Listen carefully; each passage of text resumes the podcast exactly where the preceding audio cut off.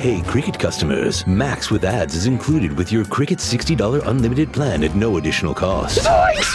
Max is the streaming platform where you can watch Scoob, Meg 2 The Trench, The Nightmare on Elm Street collection, and so much more. Remember me. Just log in with your Cricket username and password to experience Max on all your favorite devices. We've never seen this before. Max, the one to watch for a good scream with Cricket. Yeah! Phone plan streams in standard definition. Programming subject to change. Fees, terms, and restrictions apply. See cricketwireless.com for details.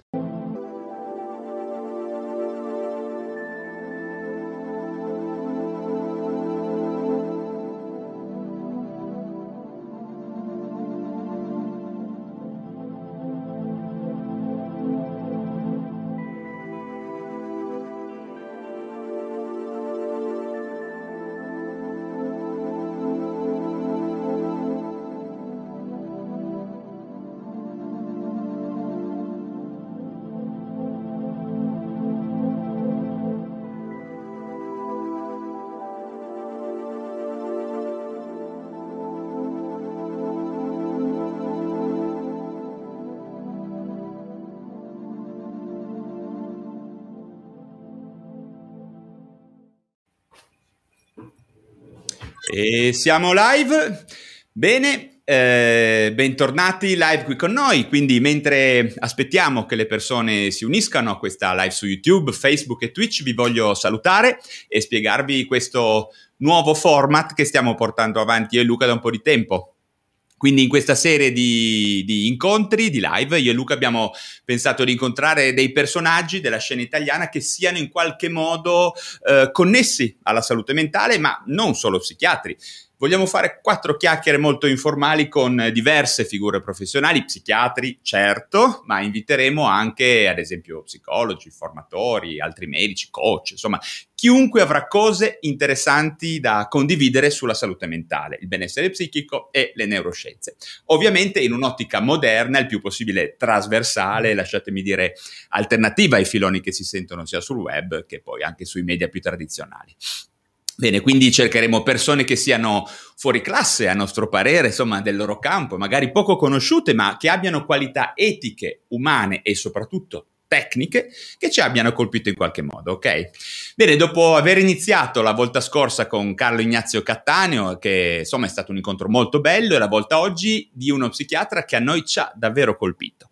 Parlo di Maglio Converti di Napoli, con cui questa sera approfondiremo tutte le problematiche di salute mentale e sociale, anche più in generale, dell'area LGBT, di cui lui è un vero esperto. Maglio è anche il presidente di Amigay, è un'associazione di cui magari poi lui stesso vi parlerà, ma adesso è il momento di dare il benvenuto a Maglio. Ciao Maglio e benvenuto tra di noi. Allora, buonasera, ciao Valerio, Luca, buongiorno se ci state vedendo di giorno in restream e anche a tutti quanti quelli che in questo momento vedo che si stanno collegando, saluto anche loro. Bene, stanno, stanno, salendo i nostri uditori. Maglio, io per prima cosa, come sempre, ti chiediamo di farci una piccola presentazione tua, insomma, dirci quali sono un po' le, le tue origini professionali, le, le, la tua storia da un punto di vista, direi, più prettamente professionale.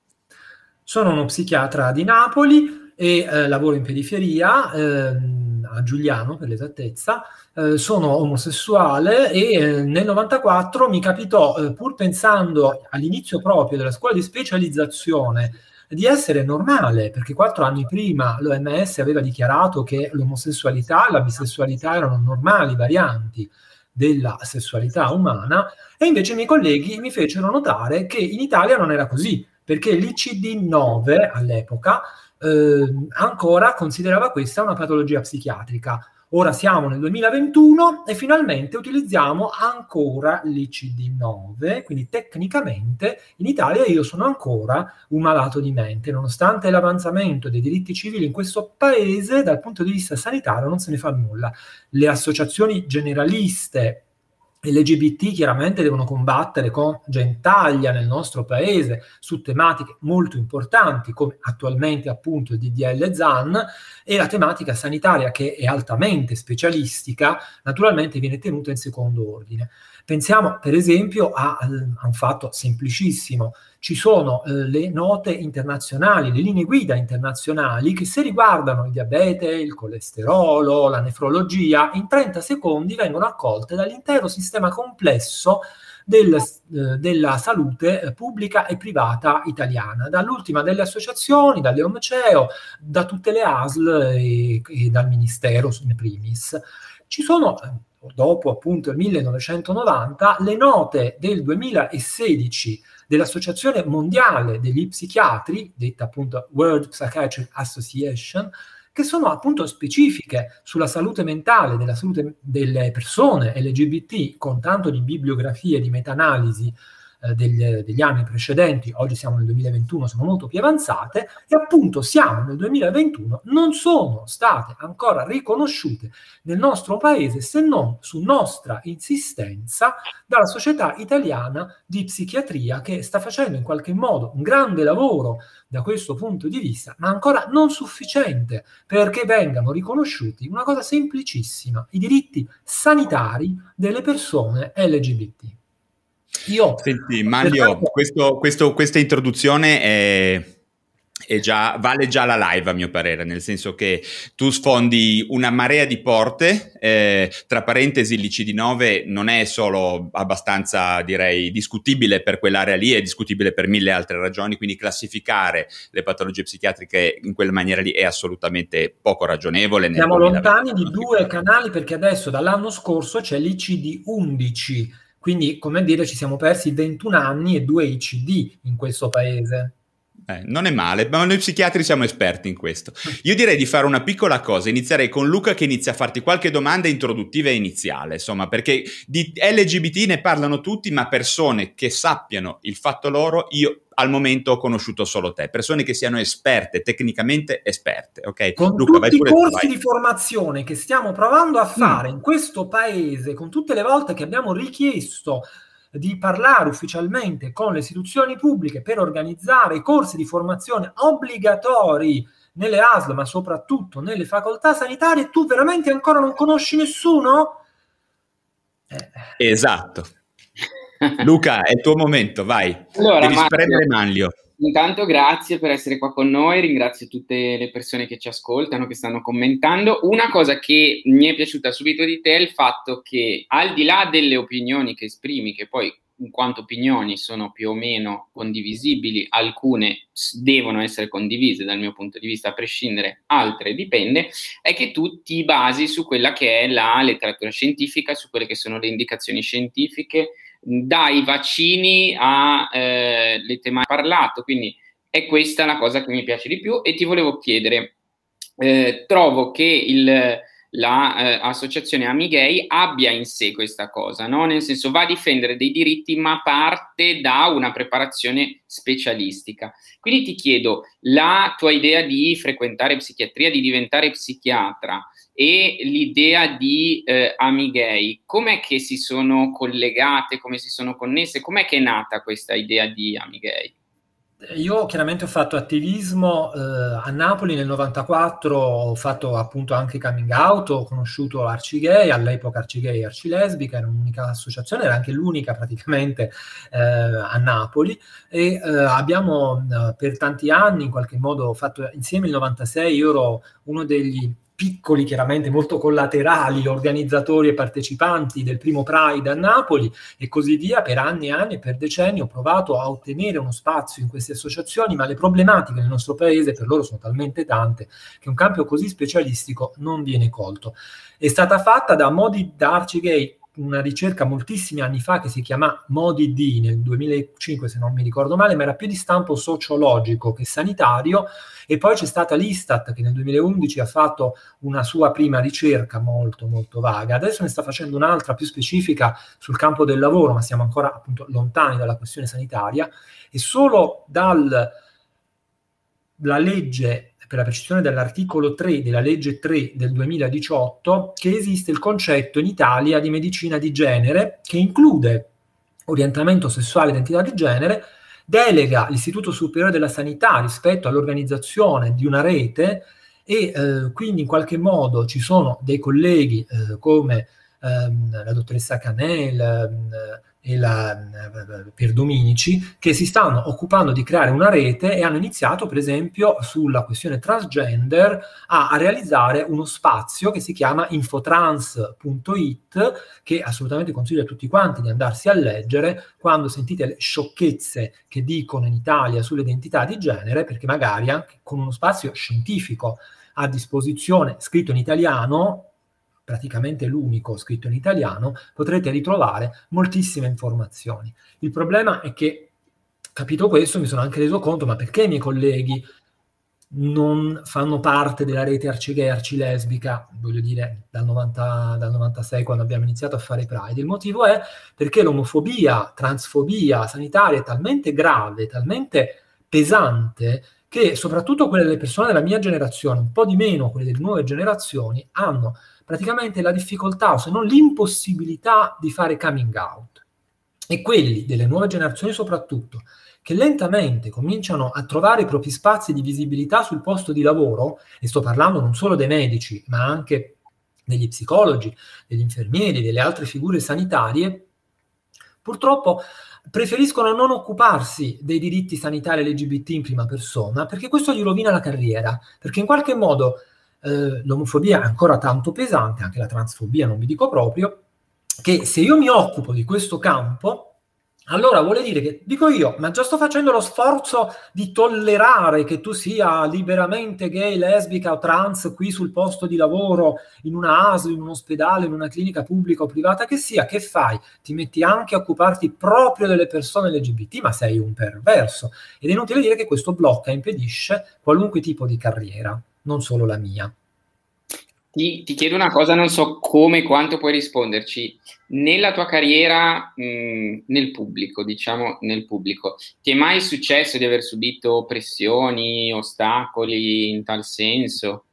Le persone transgender attualmente, in maniera molto chiara, nel mondo, se vedete soprattutto le riviste internazionali, ci tengono tantissimo a eh, premere sul fatto del misgendering, cioè della questione del non utilizzare delle parole che abbiano un significato lui o lei, perché questo è maltrattante nei confronti di quanti di loro stanno transizionando o appunto sono proprio non binarie, cioè non si riconoscono esattamente né nel genere maschile né nel genere femminile.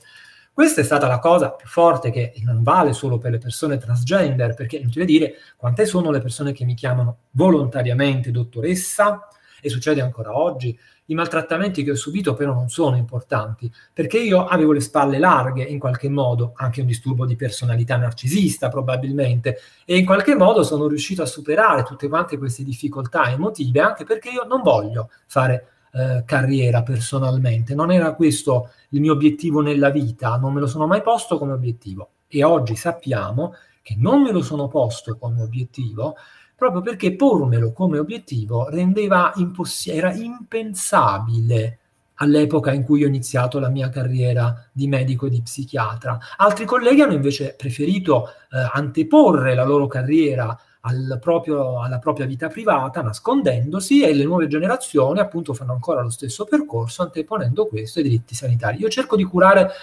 quello che posso, di fare il mio piccolo, sono la piccola farfalla degli schemi eh, che poi vanno a distruggere l'economia di Wall Street. Ti chiedo un'ultima cosa, poi lascio la parola a Valerio. E... Che voleva intervenire, ma l'ha interrotto. Esatto. No, no, no, no, ma io in realtà la mia è una domanda preliminare, ma possiamo farla anche. No, anche poi, vale. Tanto è il mio capo, se mai domani mi fa il mazzo. Bayuk. Senti, allora io chiederei a Maglio se ci puoi tratteggiare un attimo la differenza tra sesso, sesso anagrafico, identità di genere, espressione di genere, orientamento sessuale e spero di non essermi dimenticato niente. Quello che volevo chiedere io, era quello che volevo chiedere. Luke, tu mi leggi nel pensiero e possibilmente Maglio, ma proprio te l'avranno chiesto tutti, una brevissima chiosa sul termine LGBT. Grazie. Ah, questa non l'ho portata come diapositiva, pensavo che lo sapessi. Aspetta che ti apro, ti apro il tuo... Eh, devi vedere su questo schermo se non sbaglio, no? Sì, ho messo lo, il condividi schermo, penso che lo stai vedendo. Sì, sì, perfetto, eccolo qua. Grazie. Allora, eh, partiamo da due considerazioni che sono diverse tra di loro e sono importantissime. Il mondo LGBT non è una realtà unificata, stiamo parlando delle persone lesbiche, gay, bisex, transgender e dir si voglia, intersex, non dimentichiamole. E eh, il problema è che eh, non è una realtà omogenea, è costituita da tante minoranze e minoranze di minoranze di minoranze che eh, stanno esplodendo tra l'altro nella loro eh, realtà, nella loro visibilità, nella loro capacità di pensare se stessi e noi stessi, dovrei dire, perché in fondo anch'io sono gay, no? Però in qualche modo io oramai ho 51 anni, eh, il mio percorso l'ho già fatto, ma sto pensando alle nuove generazioni che invece oggi stanno esplodendo in questa creatività anche semantica, creando non poca confusione in chi cerca disperatamente, come me, di ottenere che ci siano studi epidemiologici nel nostro paese, quindi degli studi categorizzati, scientifici, come succede negli altri paesi, perché altrimenti non si sa di chi si sta a parlare quando si parla di salute, perché eh, non posso fare, perché diventa se no ad personam la definizione. Quello che state tutti quanti guardando, spero. There's always something new and exciting happening in Montgomery County, Maryland. Join podcaster and business leader Kelly Leonard and me, Bob Levy, on another episode of Something to Talk About, where we speak with industry leaders making an impact in our county. Introducing Carvana Value Tracker, where you can track your car's value over time and learn what's driving it. It might make you excited. Whoa, didn't know my car was valued this high. It might make you nervous. Uh oh, market's flooded. My car's value just dipped 2.3%. It might make you optimistic. Our low mileage is paying off. Our value's up. And it might make you realistic. Mm, car prices haven't gone up in a couple weeks. Maybe it's time to sell. But it will definitely make you an expert on your car's value. Carvana Value Tracker. Visit Carvana.com to start tracking your car's value today. Con apprensione, data la quantità enorme di parole che c'è scritto sopra, sono soltanto gli unici quattro assi che è importante ricordare, quello che in italiano noi abbiamo chiamato il sex orienteering o gender orienteering in qualche modo, e in ogni caso sono i quattro assi diversi tra di loro, sui quali, come se fosse un continuum, il che spiega anche il moltiplicarsi della semantica e delle identificazioni autodefinite, di tutte le persone LGBT del pianeta, che sono all'incirca ovunque, in ogni cultura, in ogni civiltà, in ogni epoca, almeno il 10% della popolazione. I quattro assi sono il sesso biologico alla nascita, l'identità di genere, l'espressione di genere e l'orientamento sessuale. Il sesso alla nascita non si nasce maschi e femmine posso dire porca la miseria, porca la miseria, esiste. Puoi dire anche di più, Manlio, puoi dire quasi quello che vuoi. Non è vero che maschio e femmina Dio li creò, li creò maschio e femmina intersex. Perché? Perché il sistema biologico per differenziare un maschio da una femmina è talmente complicato e parte sostanzialmente, come tutti sanno quelli che hanno studiato almeno un po' di embriologia, fondamentalmente dagli stessi elementi, che chiaramente esiste una certa quota, intorno, credo, intorno all'1%, non ci sono statistiche in, in Italia, quelle internazionali sono intorno all'1%, che hanno appunto una condizione biologica diversa da quella maschile o femminile, diciamo così, standard. E le diversità naturalmente non è che sono di un solo tipo, sono almeno 100 tipi diversi di intersessualità e capirete quindi questo crea uno spettro dal maschile al femminile nonostante il numero di quello che è al centro sia in realtà piccolissimo. E quindi non è neanche vero eh, che eh, passando all'identità di genere, che il nostro cervello sia o maschile o femminile, che questo sia definito dagli organi genitali. Lo spiegheremo magari meglio dopo, ma è abbastanza evidente, credo a tutti, che il sesso, inteso come comportamento, ma anche come identità di genere o espressione del genere, non è nella forma dei nostri genitali, ma è proprio nel nostro cervello. E questo si costruisce epigeneticamente durante il terzo trimestre di gravidanza o poco più, poco meno e questo causa delle modifiche oggettive del cosiddetto neuroimaging, cioè della struttura e del funzionamento del nostro cervello, identificabili con le modernissime tecniche che abbiamo a disposizione, in studi perfino turchi, cinesi e indiani, ma non italiani, che ci fanno capire che siccome appunto il sesso inteso come parola lata, oggi si utilizza genere, e appunto nel nostro cervello, il nostro cervello può, non, può avere una propria identità, un proprio sé ontologico che è completamente diverso dalla forma dei nostri genitali. E quindi le persone che si identificano come uomini o come donne potrebbero non necessariamente avere proprio genitali maschili gli uomini e genitali femminili le donne. E chiaramente chiamiamo queste persone in maniera semplificata transgender ed ancora in questo caso c'è uno spettro di possibilità non soltanto rispetto alla propria identità ma anche rispetto a come questa identità e queste si rifletta sul corpo, in che modo il mio essere donna, il mio essere uomo eh, collega il cervello al corpo. Questi collegamenti che sono anch'essi epigeneticamente prodotti durante il, l'ultimo trimestre della gravidanza, secondo gli studi scientifici attuali e secondo le meta-analisi attuali, ci dicono che questo è un processo complicatissimo che varia da persona a persona. Infatti, quelli che si occupano di endocrinologia e chirurgia sanno benissimo che le persone transgender, anche se hanno un'identità fortemente maschile o femminile, non necessariamente hanno modificato il loro corpo, potrebbero non averlo modificato proprio per niente o averlo modificato solo con gli ormoni o solo con una parte delle... Ecco, Manlio, però scusami, ti, ti, chiedo subito una cosa, perché io certo. ho letto fior fior di studi che allontanano completamente la questione identità, sessualità, diciamo morfologia sessuale e identità di genere connessa completamente a un asse ormonale. Non è così, è molto più complesso, no? Questo tu credo me lo confermerai. Lo ribadisco. Quantitativo di testosterone non vuol dire più o meno maschio, ecco, insomma. Dunque, sicuramente non durante l'arco della nostra vita, ma sì durante l'arco del terzo trimestre di gravidanza. Quindi la quota di testosterone, diciamo la cascata di eventi, perché dire soltanto la quota di testosterone ed estrogeni nel corpo della, nella placenta o nel corpo del feto è veramente una banalizzazione terribile. Però la cascata di eventi epigenetici che è eh, controllata in maniera molto grossolana dagli ormoni testosterone ed estrogeni nel cervello delle persone, ma abbiamo visto prima anche nei genitali, però quello avviene nel primo trimestre perché i genitali si strutturano nel primo trimestre, mentre eh, il cervello si struttura nel terzo trimestre di gravidanza.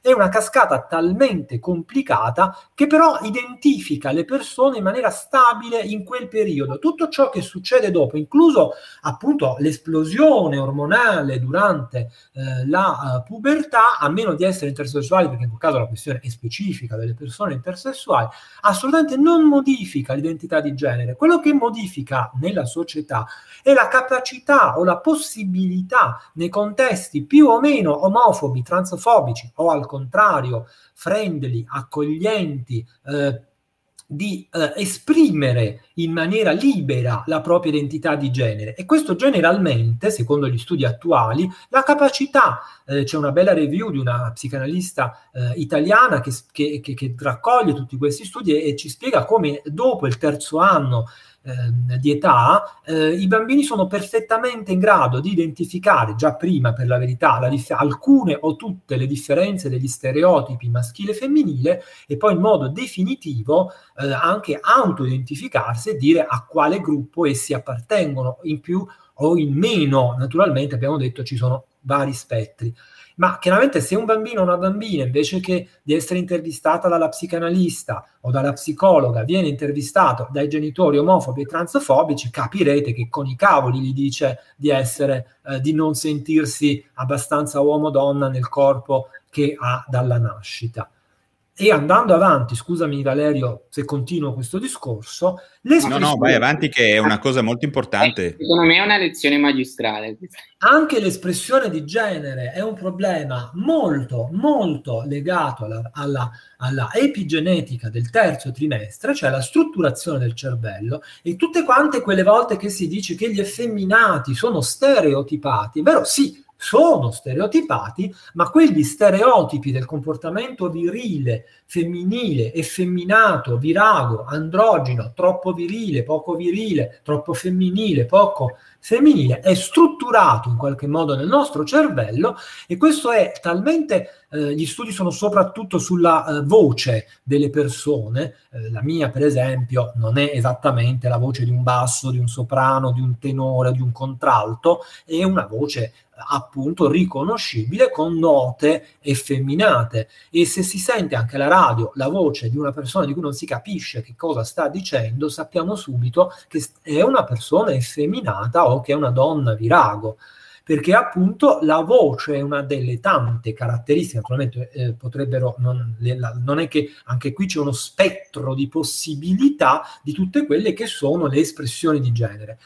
E ancora una volta questo ha a che fare come io mi muovo, no? La mia voce, come mi muovo, come mi piace vestire. L'ultimo è l'orientamento sessuale, che non ha più a che fare con me in maniera stretta, non ha più a che fare con sé nel modo stretto, ma ha a che fare con l'altro. E tutte quante le dinamiche psicanalitiche che hanno a che fare della differenza tra il sé e l'altro, questa parte la dovrebbero capire, e invece sembra di no. E proviamo a rispiegarla l'orientamento sessuale ehm, vede il mio sé che è chiaramente identificato perché io sono l'unico sé che conosco, ognuno di noi ha un solo sé e non può confondere il proprio sé con quello degli altri perché esiste l'impossibilità di essere fisicamente o psicologicamente nel sé di qualcun altro, anche se giochiamo con gli avatar, l'avatar si porta dietro il mio sé non è che si può portare il, il sé di qualcun altro dentro il mio corpo, il mio sé dentro il corpo di Valerio Rosso, questo è impossibile per il momento. Uh, e invece l'altro, chi, il partner o la partner che io, verso il quale sono attratto, eh, e anche questo, sinceramente, Freud l'ha detto fin dall'infanzia. È inutile sentire gente in televisione che dice certe cose e i bambini non le capiscono. E siete voi che non avete capito, e l'ha detto due secoli fa Freud, che i bambini il sesso lo capiscono e lo praticano benissimo, non lo fanno nei termini adulti più o meno adulti per ovvi motivi fisici, ma è anche vero che comunque sia l'orientamento sessuale ce l'hanno, ce l'hanno e come, perché anche quello si struttura e ci sono le differenze biologiche nel neuroimaging che sono state dimostrate anche in questo caso. Maglio, scusami, se una cosa che a me mi è sempre interessato, io credo Prego. che tutti noi probabilmente, io l'ho chiesto molto esplicitamente in maniera molto sguaiata ai miei amici, quasi tutti noi abbiamo avuto esperienze in qualche modo di sessualità da bambini con persone del nostro stesso genere, cioè l'osservazione dei genitali, il toccarci. Ma non è giusto, perché io no? A te non è successo, a me sì, vedi. ed è una cosa diffusissima ed è un tabù e se i genitori certo, scoprono chissà cosa pensano, insomma quello è un laboratorio di sessualità, no? Valerio prova... hai appena fatto coming out e ti sposti dal lato uh, attratto dalle donne verso mm. a attratto anche, se non altro nella tua infanzia e adolescenza, anche verso l- lo stesso sesso perché appunto anche è qua... È una tecnica seduttiva paradossale la mia, lo sai. Ah, anche la mia, anche la mia Valerio. E dall'altra parte, anche in questo caso... Soli, abbiamo, anche in questo caso abbiamo uno spettro di possibilità che, che, non sono soltanto quelle scritte qui, perché io posso essere attratto da un corpo maschile, da un corpo femminile, da un corpo transgender, da un corpo intersex, ma in realtà il sesso umano è molto più complicato di così e quindi poi c'è anche l'innamoramento, rispetto però comunque collegato in ogni caso all'attrazione fisica verso un corpo, ma l'innamoramento è molto più complesso ha a che fare con il genere e la cosa diventa chiaramente uno spettro molto più ampio. Ma anche questo è qualcosa che non ha, ancora una volta, non è una cosa matematica o o e anche la bisessualità non è un 50 e 50, può essere un 80 e 20, può essere in una fase della mia vita, in un'altra fase della mia vita. In qualche modo, però, questa è programmata nel mio cervello. I pochi studi che ci sono sulla questione del neuroimaging nelle persone bisessuali, perché di solito si fa sugli estremi, perché è più facile vedere con gli estremi, eh, per quanto riguarda i bisessuali si è visto che c'è una differenza anche in quel caso di funzionamento eh, oggettivo del cervello delle persone bisessuali, eh, non perché siano malate di mente, ma al contrario, eh, perché hanno eh, una loro caratteristica specifica che ehm, li rende appunto bisessuali, oppure li rende attratti dalle persone transgender, oppure li rende attratte dalle persone intersex. L'amore non è così libero come noi eh, pretendiamo che sia. Eh, però ci sono persone che sono più libere di altre, beate loro, e eh, hanno più possibilità eh, di potersi innamorare di più tipi di persone. Eh, quindi non è libero per tutti, non è tecnicamente libero neanche per loro, perché essere liberi diventa a sua volta una prigione. Non possono non essere liberi, non possono non essere bisessuali, insomma. E molti di loro, questo scusate, cambio un attimo argomento, io stesso, d'altra parte, avrei voluto, non considerando quanto è stata difficile 40 anni fa la mia adolescenza, avrei voluto essere bisessuale perché così avrei potuto comportarmi solo come eterosessuale e tenere in un cassetto il fatto che mi piacevano solo gli uomini. E invece, per mia fortuna, sono solo gay. Tiè. E uh, ho capito che era stato, l'ho capito con grande difficoltà e con grande dolore, che è stato un grave errore fare questo tipo di ragionamento. Eh, non si è liberi di essere bisessuali, io non sono bisessuale, e le persone bisessuali non possono essere libere di eh, essere solo gay o di essere solo eh, lesbiche o solamente eterosessuali, perché questo fa soffrire questo tipo di persone tantissimo, tant'è che eh, il minority stress è molto più grave proprio in questo tipo di persone, soprattutto quando fanno degli sforzi contro se stessi e ci sono persone LGBT, in piccolo, anche io lo sono stato, che chiedono di cambiare il proprio orientamento sessuale perché non socialmente accettato.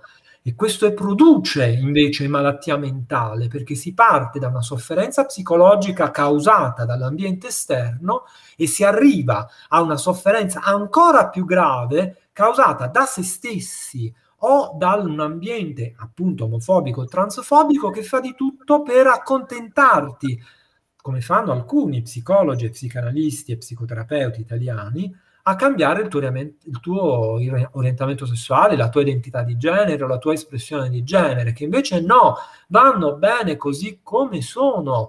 E Ma Maglio, scusami, tu stai dicendo che davvero ancora adesso, perché questa è una cosa che mi colpisce nella tua esperienza, nel, nella tua esperienza clinica, soprattutto professionale, ci sono ehm, terapeuti che lavorano per, fra virgolette, riportare a un genere, chiamiamolo, più appropriato. Più Ma anche personaggi famosi, voglio dire, hanno fatto mm. coming out nel merito.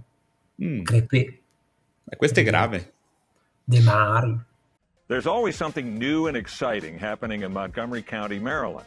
Join podcaster and business leader Kelly Leonard and me, Bob Levy, on another episode of Something to Talk About, where we speak with industry leaders making an impact in our county. Selling your car to Carvana is as easy as. As easy as pie? Sure. All you have to do is enter your license plate or VIN. As easy as a stroll in the park. Okay, then just answer a few questions and you'll get a real offer in seconds. As easy as singing. Why not? Schedule a pickup or drop off, and Carvana will pay you that amount right on the spot. As easy as playing guitar. Actually, I find that kind of difficult.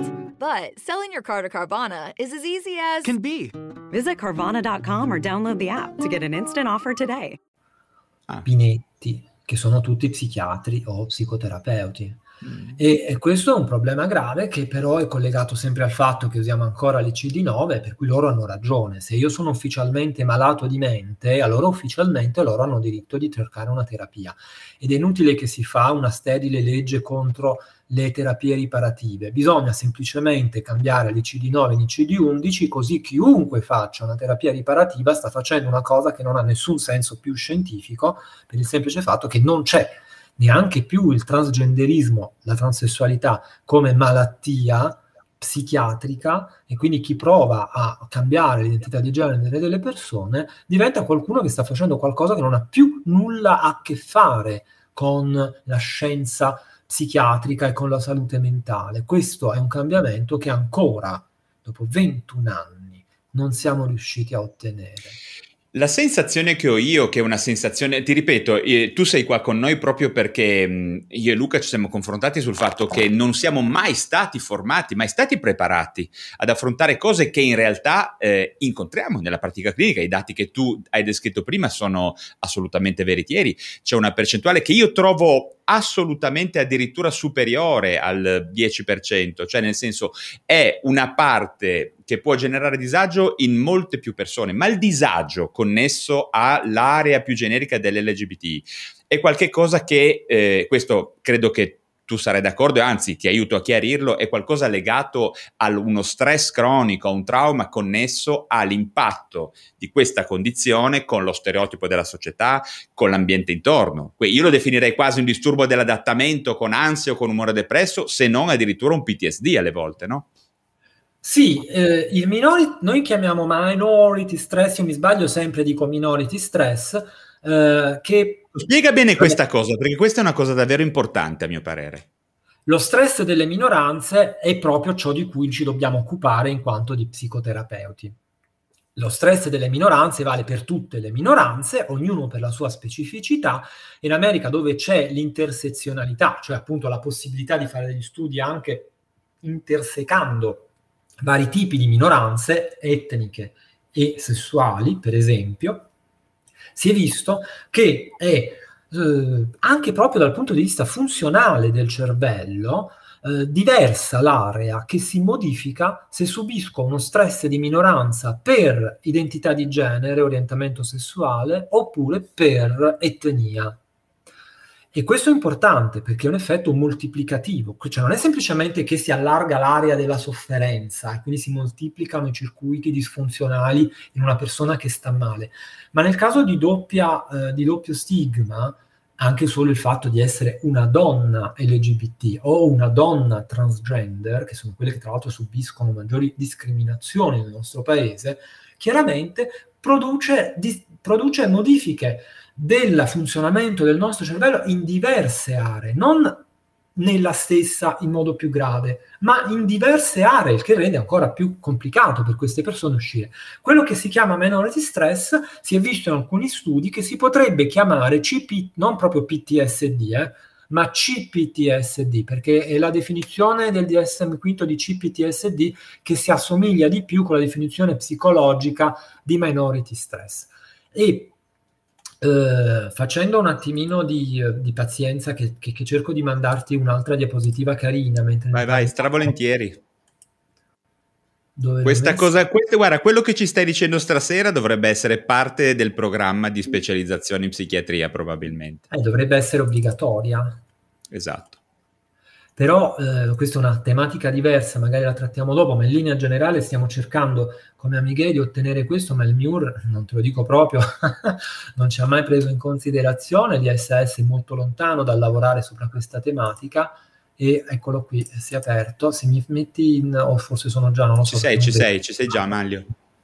Allora, il minority stress in salute mentale produce delle differenze significative che sono appunto le patologie ansioso-depressive, non è che causa tutte le patologie ansioso-depressive, né significa che tutti i gay, le, tutte le transgender, tutte le lesbiche, tutti i bisex e tutti gli intersex abbiano le patologie ansioso-depressive. Significa che c'è una quota maggiore, molto maggiore, di persone LGBT che per colpa del minority stress soffre di patologie ansioso-depressive. Chiaramente ecco, Mario, anche... scusami, eh, ma una cosa, io vado subito al punto perché poi siamo fra psichiatri. Queste persone qua rischiano di prendersi dei pilloloni così ogni tanto, no? Se serve, serve, ma non è l'unica cosa che serve, anzi forse eh, quella io che credo che non sia la soluzione così a occhio, non so. Chiaramente noi non possiamo sapere se quelle persone semplicemente, non lo possiamo sapere a priori perché stiamo parlando no, certo, certo, certo. di meta-analisi però dobbiamo chiaramente discutere con le persone che abbiamo davanti, anzitutto il minority stress, adesso ne, ne parliamo, fammi finire questo ragionamento, sì, vai, vai, confusione in chi ci ascolta, perché sei saltato in, una, in, un altro argomento, non so che per te è interessante, ma diventa complicato per chi ascolta. Allora, le patologie legate al minority stress sono patologie ansioso-depressive, disturbo della condotta alimentare, queste in psichiatria naturalmente, tabagismo, etilismo, stupefacenti, rischio suicidario, e qua la cosa divertente è che maggiore tentato nei nati XX ed efficace nei nati XY anche se sono persone transgender. Quindi le donne mm. transgender hanno purtroppo una quota di rischio suicidario efficace enorme, mentre le, i maschi transgender, come le donne lesbiche, hanno un maggior rischio di tentato suicidio rispetto alle donne etero. Mentre invece non c'è nessuna differenza rispetto a schizofrenia, disturbi bipolari, disturbi di personalità, cioè tutto ciò che ha a che fare con l'interpretazione della realtà. Perché non è un'interpretazione della realtà essere uh, gay, lesbiche, transgender, sentirsi donna, non è un'interpretazione psicotica della realtà essere transgender, è proprio la realtà della persona, uh, né più e né meno. Che cosa succede col minority stress? Adesso provo ad aprirti un'altra diapositiva. Uh, che è questa, che eh, noi abbiamo dei traumi generali nel nostro passato, nell'infanzia, soprattutto i famosi ACE, no? Le, gli abusi eh, e le, i maltrattamenti infantili. E anche attualmente ci sono naturalmente degli stressor, come per esempio adesso la pandemia, ma poi ci sono quelli specifici della minoranza che causano un enorme stress, il minore di stress, che produce una disregolazione emotiva talmente forte che ha, come vedi, degli effetti retroattivi, positivi o negativi, sullo stress iniziale e può aumentare il minore di stress. Fino a comportamenti, sono, questo è uno studio che parla dei comportamenti non suicidari ma autolesionisti, ma questo vale anche per tutte le altre condotte che abbiamo citato prima, quindi appunto disturbi della condotta alimentare, rischio suicidario, tabagismo, etilismo, stupe- abuso di stupefacenti e eh, stato ansioso depressivo. E il fatto di avere questo tipo di patologia ha anch'esso un effetto retroattivo, circolare, positivo o negativo sul, sullo stress delle minoranze e l'effetto è che praticamente è un cane che si morde la coda. E come lo spezzo questo cane che si morde la coda? Anzitutto facendo le domande giuste. A chi devo mm. fare le domande giuste? Questo è il punto per cui ti ho detto aspetta perché se no non si capisce. Lo devo fare a tutti. Perché io mi presento dicendo che sono gay, eh, ma se sono gay e mi presento che sono gay è improbabile che il mio disturbo di personalità o, o, lo, o, la, o la mio stato ansioso depressivo sia legato a questo, perché ciò che spezza quel circuito che abbiamo visto prima è il coming out e naturalmente il supporto al coming out, perché se faccio il coming out in, Iran, in Iran mi uccidono, non è servito a niente. E il coming out e il supporto al coming out a spezzare il circuito del minority stress o del CPTSD e a fare la differenza. Se io spezzo quel circuito, io trasformo, si è visto negli studi americani, io riesco, io riesco a ridurre la quota di persone che soffrono di questa patologia sia rispetto ai singoli casi, quindi alla loro stessa storia, senza utilizzare i famosi pilloloni, e, e dall'altra parte riesco a, ehm, eh, diciamo così, vedere quelli che invece ne hanno bisogno sul serio, perché comunque non è che noi LGBT non abbiamo malattie mentali, ovviamente, eh, però riesco a selezionare quelli che ne hanno veramente bisogno e in più produco un beneficio a cascata su tutte quante le persone che gli sono intorno, perché io divento eh, l'autore del supporto al coming out che abbiamo detto che è quello che interrompe il fenomeno del minority stress. Però a chi lo devo chiedere? Lo devo chiedere a tutti. Anche se una persona viene con la moglie o col marito, anche se qualcuno viene con la fidanzatina appresso, in qualche modo lo devo chiedere lo stesso. Perché se io non posso saperlo, prima Valerio ha fatto coming out, no? ha detto io da adolescente, da bambino, un po' mi sono toccato con dei bambini. Da bambino, da adolescente no, adesso... e allora, Vabbè, Lo sta un po' mi avvicini a ieri, Valerio. Sì, vabbè, ma tanto oramai Valerio, la tua infanzia, la tua adolescenza è da un po' che è passata, quindi il problema, la cosa è avvenuta secoli fa praticamente. Allora, eh, a me sembra ieri sempre. Sì, perché sei stato e sei ancora la persona che eri. Per questo ho detto, non sei più nel gruppo eterosessuale, ma sei leggermente spostato un po' più in qua perché hai avuto un'esperienza durante la tua infanzia. E per questo che bisogna chiederlo a tutti, perché questo magari ti ha traumatizzato perché questo magari ti ha creato un problema nella tua vita personale ed è per questo che in questo momento sei ansioso con tua moglie, hai delle difficoltà, perché questa cosa nella tua testa si incrocia con l'episodio che è accaduto nell'infanzia e il minore di stress che hai subito all'epoca. Luca prima mi aveva provato a dire che anche lui, prima che voi che fossimo in diretta, che anche lui, ti faccio outing, che anche lui aveva avuto dei comportamenti, no? quindi espressioni cioè, di Ci sta traumatizzando, ne usciamo noi traumatizzati dalla tu esci fuori che sei un fiore e noi due saremo due disintegrati che andremo a chiedere alle mogli, alle fidanzate cosa succede. Allora, bisogna chiederlo a tutti facendo le domande sui quattro assi. Ok. Ecco, cioè? E, bis- e bisogna anche rispondere alle domande di chi sta online, perché ho visto che ci sono delle domande fantastiche. Solo che io non riesco a fare lo scroll, per cui alcune me le sono Allora, ce ne sono diverse. Io ah, finisci questa cosa, poi te ne giro due o tre, che sono due domande interessanti. Le domande Quelle tutte interrogative erano tutte belle. Allora, eh, bisogna fare sui quei quattro assi la domanda.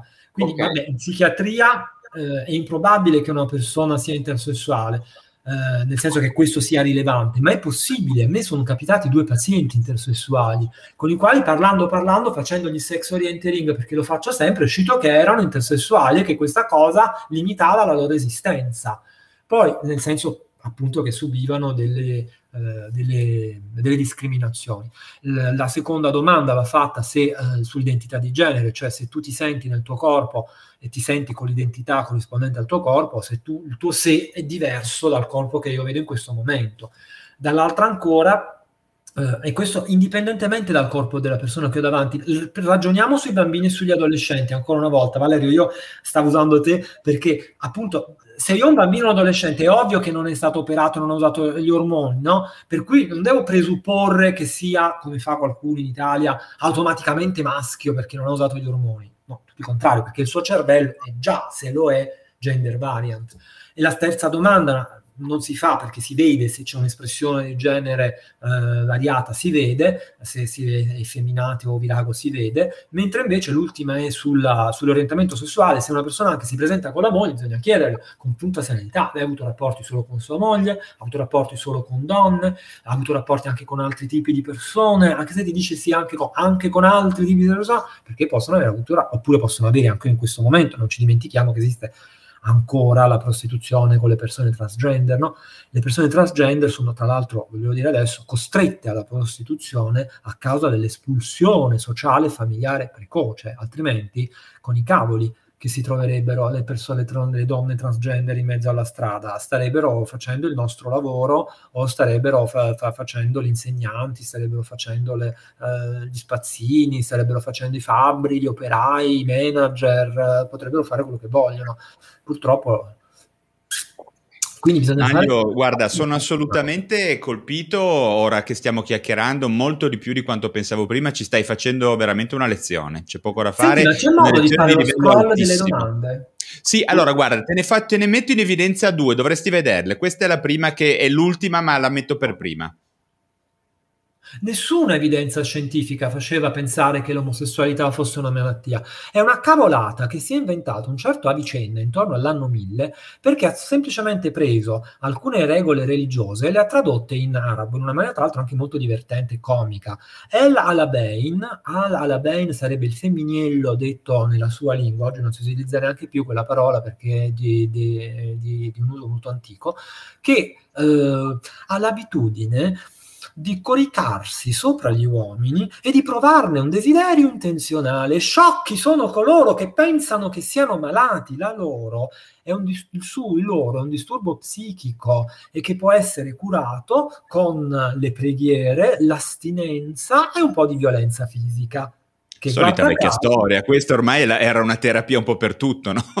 Era un po' per tutto, però guarda caso è ancora esattamente il criterio delle terapie riparative. La preghiera, l'astinenza e magari un po' di torture fisiche per non farti psicologiche, elettroshock. Quindi no, non c'era nessuna prova scientifica, soltanto un'opinione che continuiamo ad avere come tale, come pregiudizio.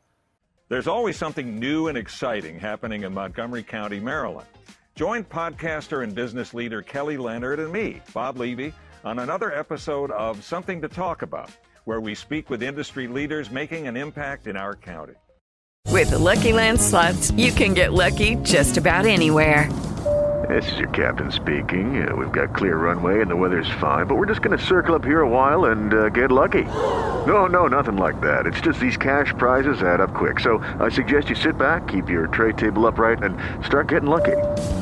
Play for free at LuckyLandSlots.com. Are you feeling lucky? No purchase necessary. Void where prohibited by law. 18 plus terms and conditions apply. See website for details. Questa è una domanda che l'hanno fatta altre due persone, non solo lui. Sì, l'avevo letta, era quella che mi piaceva assai, ce n'era anche un'altra bella, ma questa mi era piaciuta tantissimo, ma l'avevo persa, quindi non me la ricordavo. Sì, eh, dunque, la questione è molto complessa. Abbiamo detto che eh, la questione è il coming out.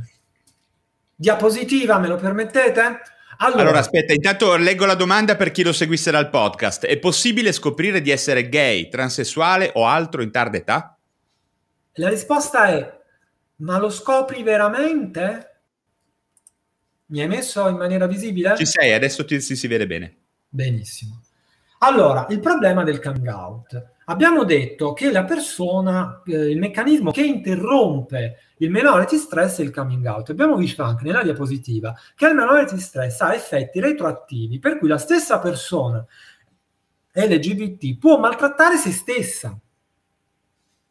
Ora, il coming out è fatto ad anelli e quelli che vedete abbracciano quelli che ci sono sotto perché quelli che ci sono sopra, se ci sono e sono a favore o sono contrari, facilitano o peggiorano gli strati che ci sono sotto. Ma dentro di te hai le idee chiare, sei sincero, sei sincera, oppure sei ancora in uno stato confusionale la confusione o ancora la mancanza di sincerità o il negare a tutti i costi di essere una persona LGBT può essere la norma per tantissime persone LGBT. Per, soprattutto si è visto nei contesti, gli studi americani che sono fatti molto bene perché dal 2010 alla popolazione generale fanno queste domande, non a, appunto a tutti fanno queste domande, non le fanno soltanto alle persone che stanno nelle associazioni LGBT, ma lo fanno veramente a tutta la popolazione. Si è scoperto che nei contesti omofobi e transfobici c'è un maggior fenomeno di ritardo del coming out, cioè più tempo passa e questo è maggiore nelle generazioni vecchie come me e Valerio e invece è minore nelle eh, il tempo di latenza al coming out è minore nelle generazioni giovani come Luca o ancora gli adolescenti attuali. Perché? Perché la sincerità, le idee chiare con se stesso e la confusione dipendono anche dal contesto nel quale vivo. Se io non ho mai visto le persone gay, lesbiche e bisex, oggi le vediamo tutte, ma io nella mia adolescenza non le avevo mai viste. Io ero convinto, ma veramente straconvinto, che non esistessero nemmeno le persone effeminate e transgender, non le avevo mai viste. Quindi eh, era un bambino, era un adolescente, vive in un contesto completamente... Eh, c'erano, non è che non c'erano, però non erano visibili. Oggi siamo finalmente visibili e questa visibilità facilita il coming out. Quindi sì, è possibile che oggi delle persone anziane, incoraggiate dal fatto che c'è questa visibilità positiva per le persone gay, lesbiche, bisex, transgender e intersessuali, finalmente lo dicano al mondo e comincino soprattutto a dirlo a se stesse perché non è facile. A 60, proprio oggi mi ha chiamato eh, un collega, perché io chiaramente ho conoscenza un po' in tutta Italia, che mi ha detto guarda che io ho un mio collega che ha cominciato a venire vestito con la gonna, i tacchi a spillo e tutto il resto, non ha mai detto di essere una donna transgender, ma comincia pure a truccarsi e a mettersi gli orecchini. E la cosa ci sta un po' mettendo in imbarazzo perché lui non ne parla, si traveste soltanto e non ci dice nulla, continua a fare il medico, ma non sappiamo come come reagire a questa cosa. Io ho detto, scusa, ma ci avete parlato in maniera che lui potesse fare coming out? Perché se voi non lo facilitate il coming out, lui continuerà a dare solamente segnali, così voglio dire, confusi nel non verbale, e l'ha fatto a 60 anni. Perché l'ha fatto a 60 anni? Perché povero uomo, povera donna, visto che a questo punto è una donna transgender, è vissuta in un'epoca perfino peggiore della mia adolescenza e quindi probabilmente solo da poco tempo avuto, avrà avuto modo di dire a se stessa di essere una donna transgender e poi di cominciare con coraggio a dirlo a qualcun altro ed è un'operazione veramente molto faticosa. Oltretutto una cosa di questo genere a mio parere è indice di psicosi più dell'ambiente che della persona, perché uno può dire arriva qua una persona e sembra matto, non sto qua, ma in realtà è l'ambiente che è folle che non facilita, no? Però l'ambiente ha cercato il sottoscritto per uh, avere una risposta e dire ma noi cosa possiamo fare per supportare questa persona? Quindi vedi non è l'ambiente eh, vede questo segnale non verbale non capisce va in confusione l'ambiente no? Sarebbe, stiamo qui sul livello istituzioni, lavoro, scuola, università. Però invece di non fare nulla o addirittura di contrastare o addirittura di vietare, come succede in alcune scuole, no? Abbiamo sentito tante volte, vietato ai ragazzi andare con le gonne e ai ragazzi, soprattutto ai ragazzi, di andare con eh, le, le, eh, lo smalto alle unghie. Se invece il contesto diventa friendly, può appunto supportare. Infatti ho spiegato al collega, guarda che è semplice, ci devi parlare, gli devi dare la possibilità di capire che tu lo supporterai.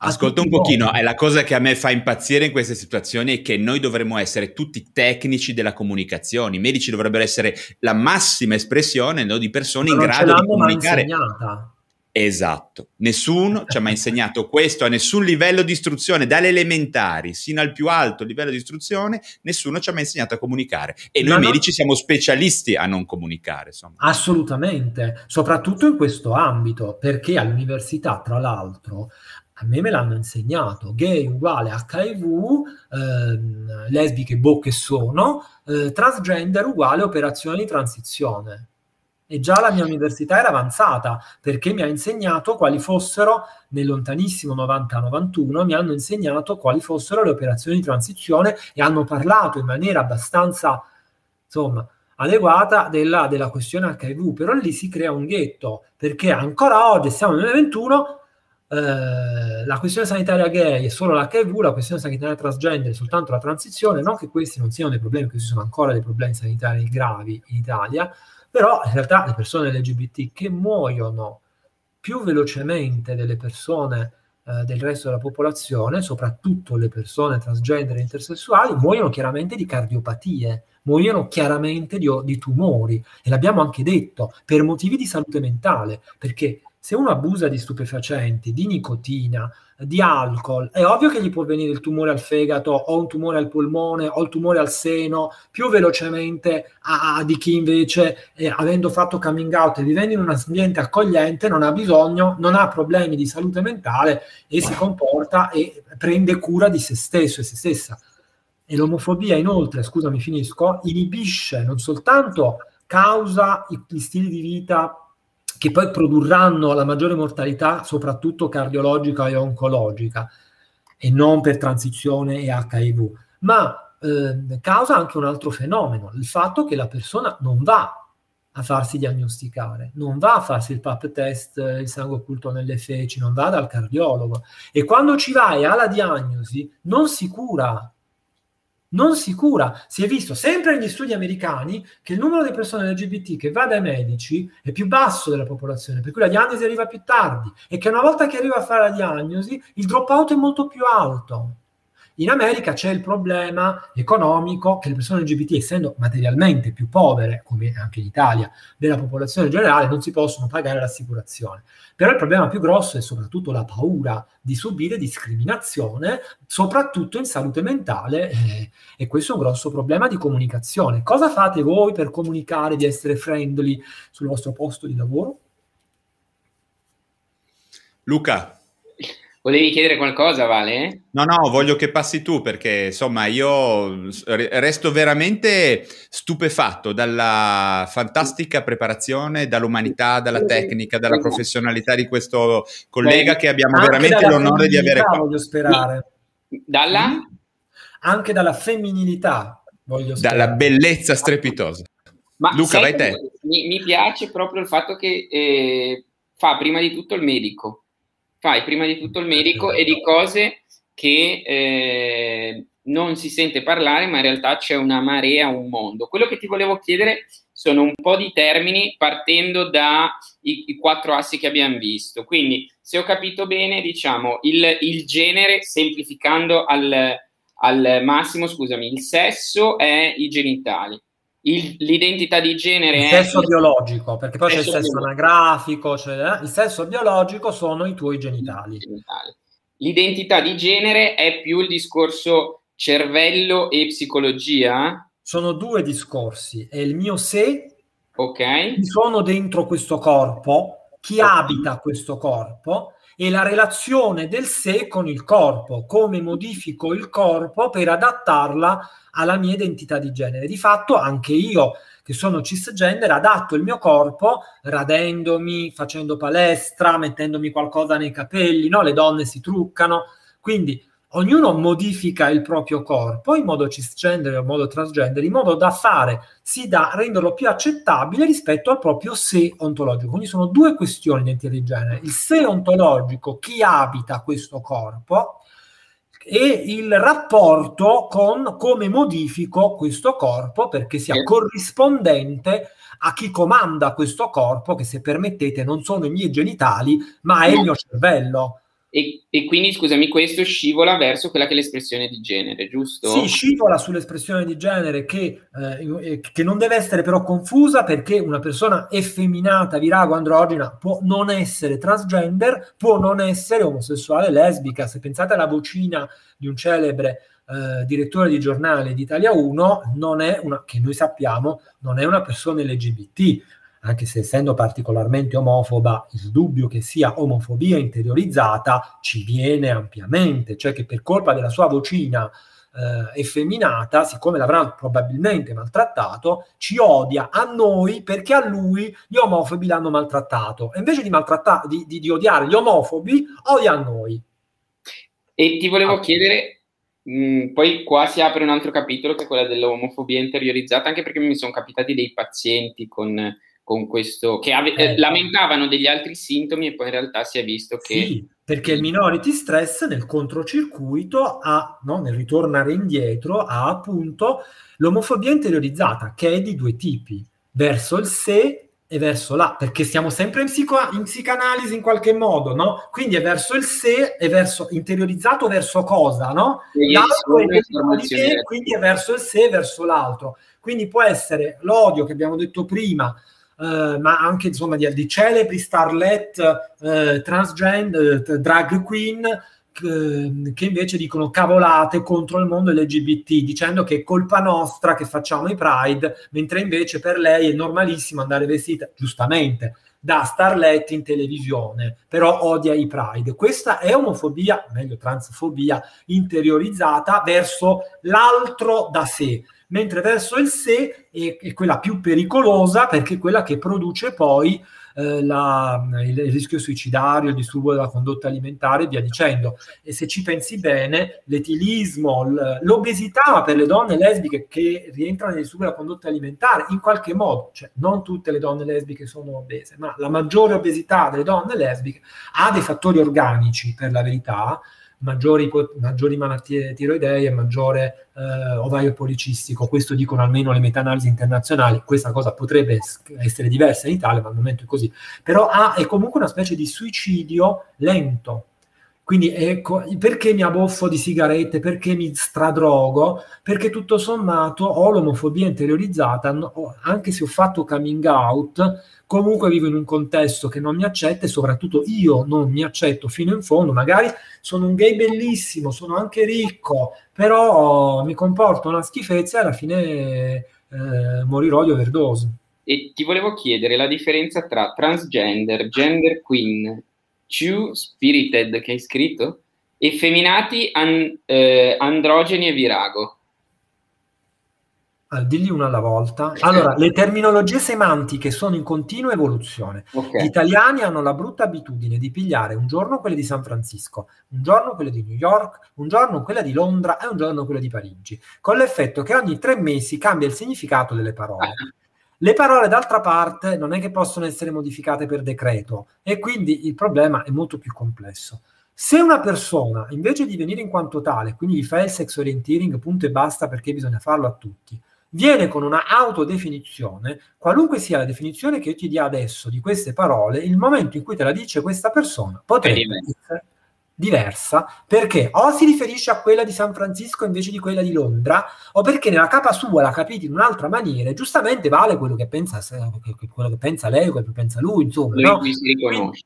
Eh, perché fine prova contraria, se io mi definisco eh, aroace, eh? sai cos'è un aroace? Eh, eh, eh? è una nuova definizione. Al Pride ho visto quest'anno che è uscita la bandiera Aroace. Quindi, eh, una domanda io, Luca, te, te, ne, te ne prendo una perché Scusa, eh, scusate, perché mi hanno, mi hanno, due o tre volte è uscito il termine disforia di genere. È una cosa sì. che si sente dire in Però giro. Si sente... prima quelle di Luca, poi spiego, e ci Vai, spiego vai, in mezzo vai. anche disforia Allora, di comunità. Transgender. Transgender è il termine attuale, eh, il termine ombrello che vale per tutte quante appunto le persone che hanno un sé, non un corpo, un sé che non è congruente, non disforico, congruente con eh, il, co- il- corpo alla nascita, con i genitali praticamente, alla Perfetto. nascita, con il sesso biologico. La congruenza, oggi si parla, stiamo parlando dell'ICD-11, ma noi in Italia abbiamo ancora l'ICD-9.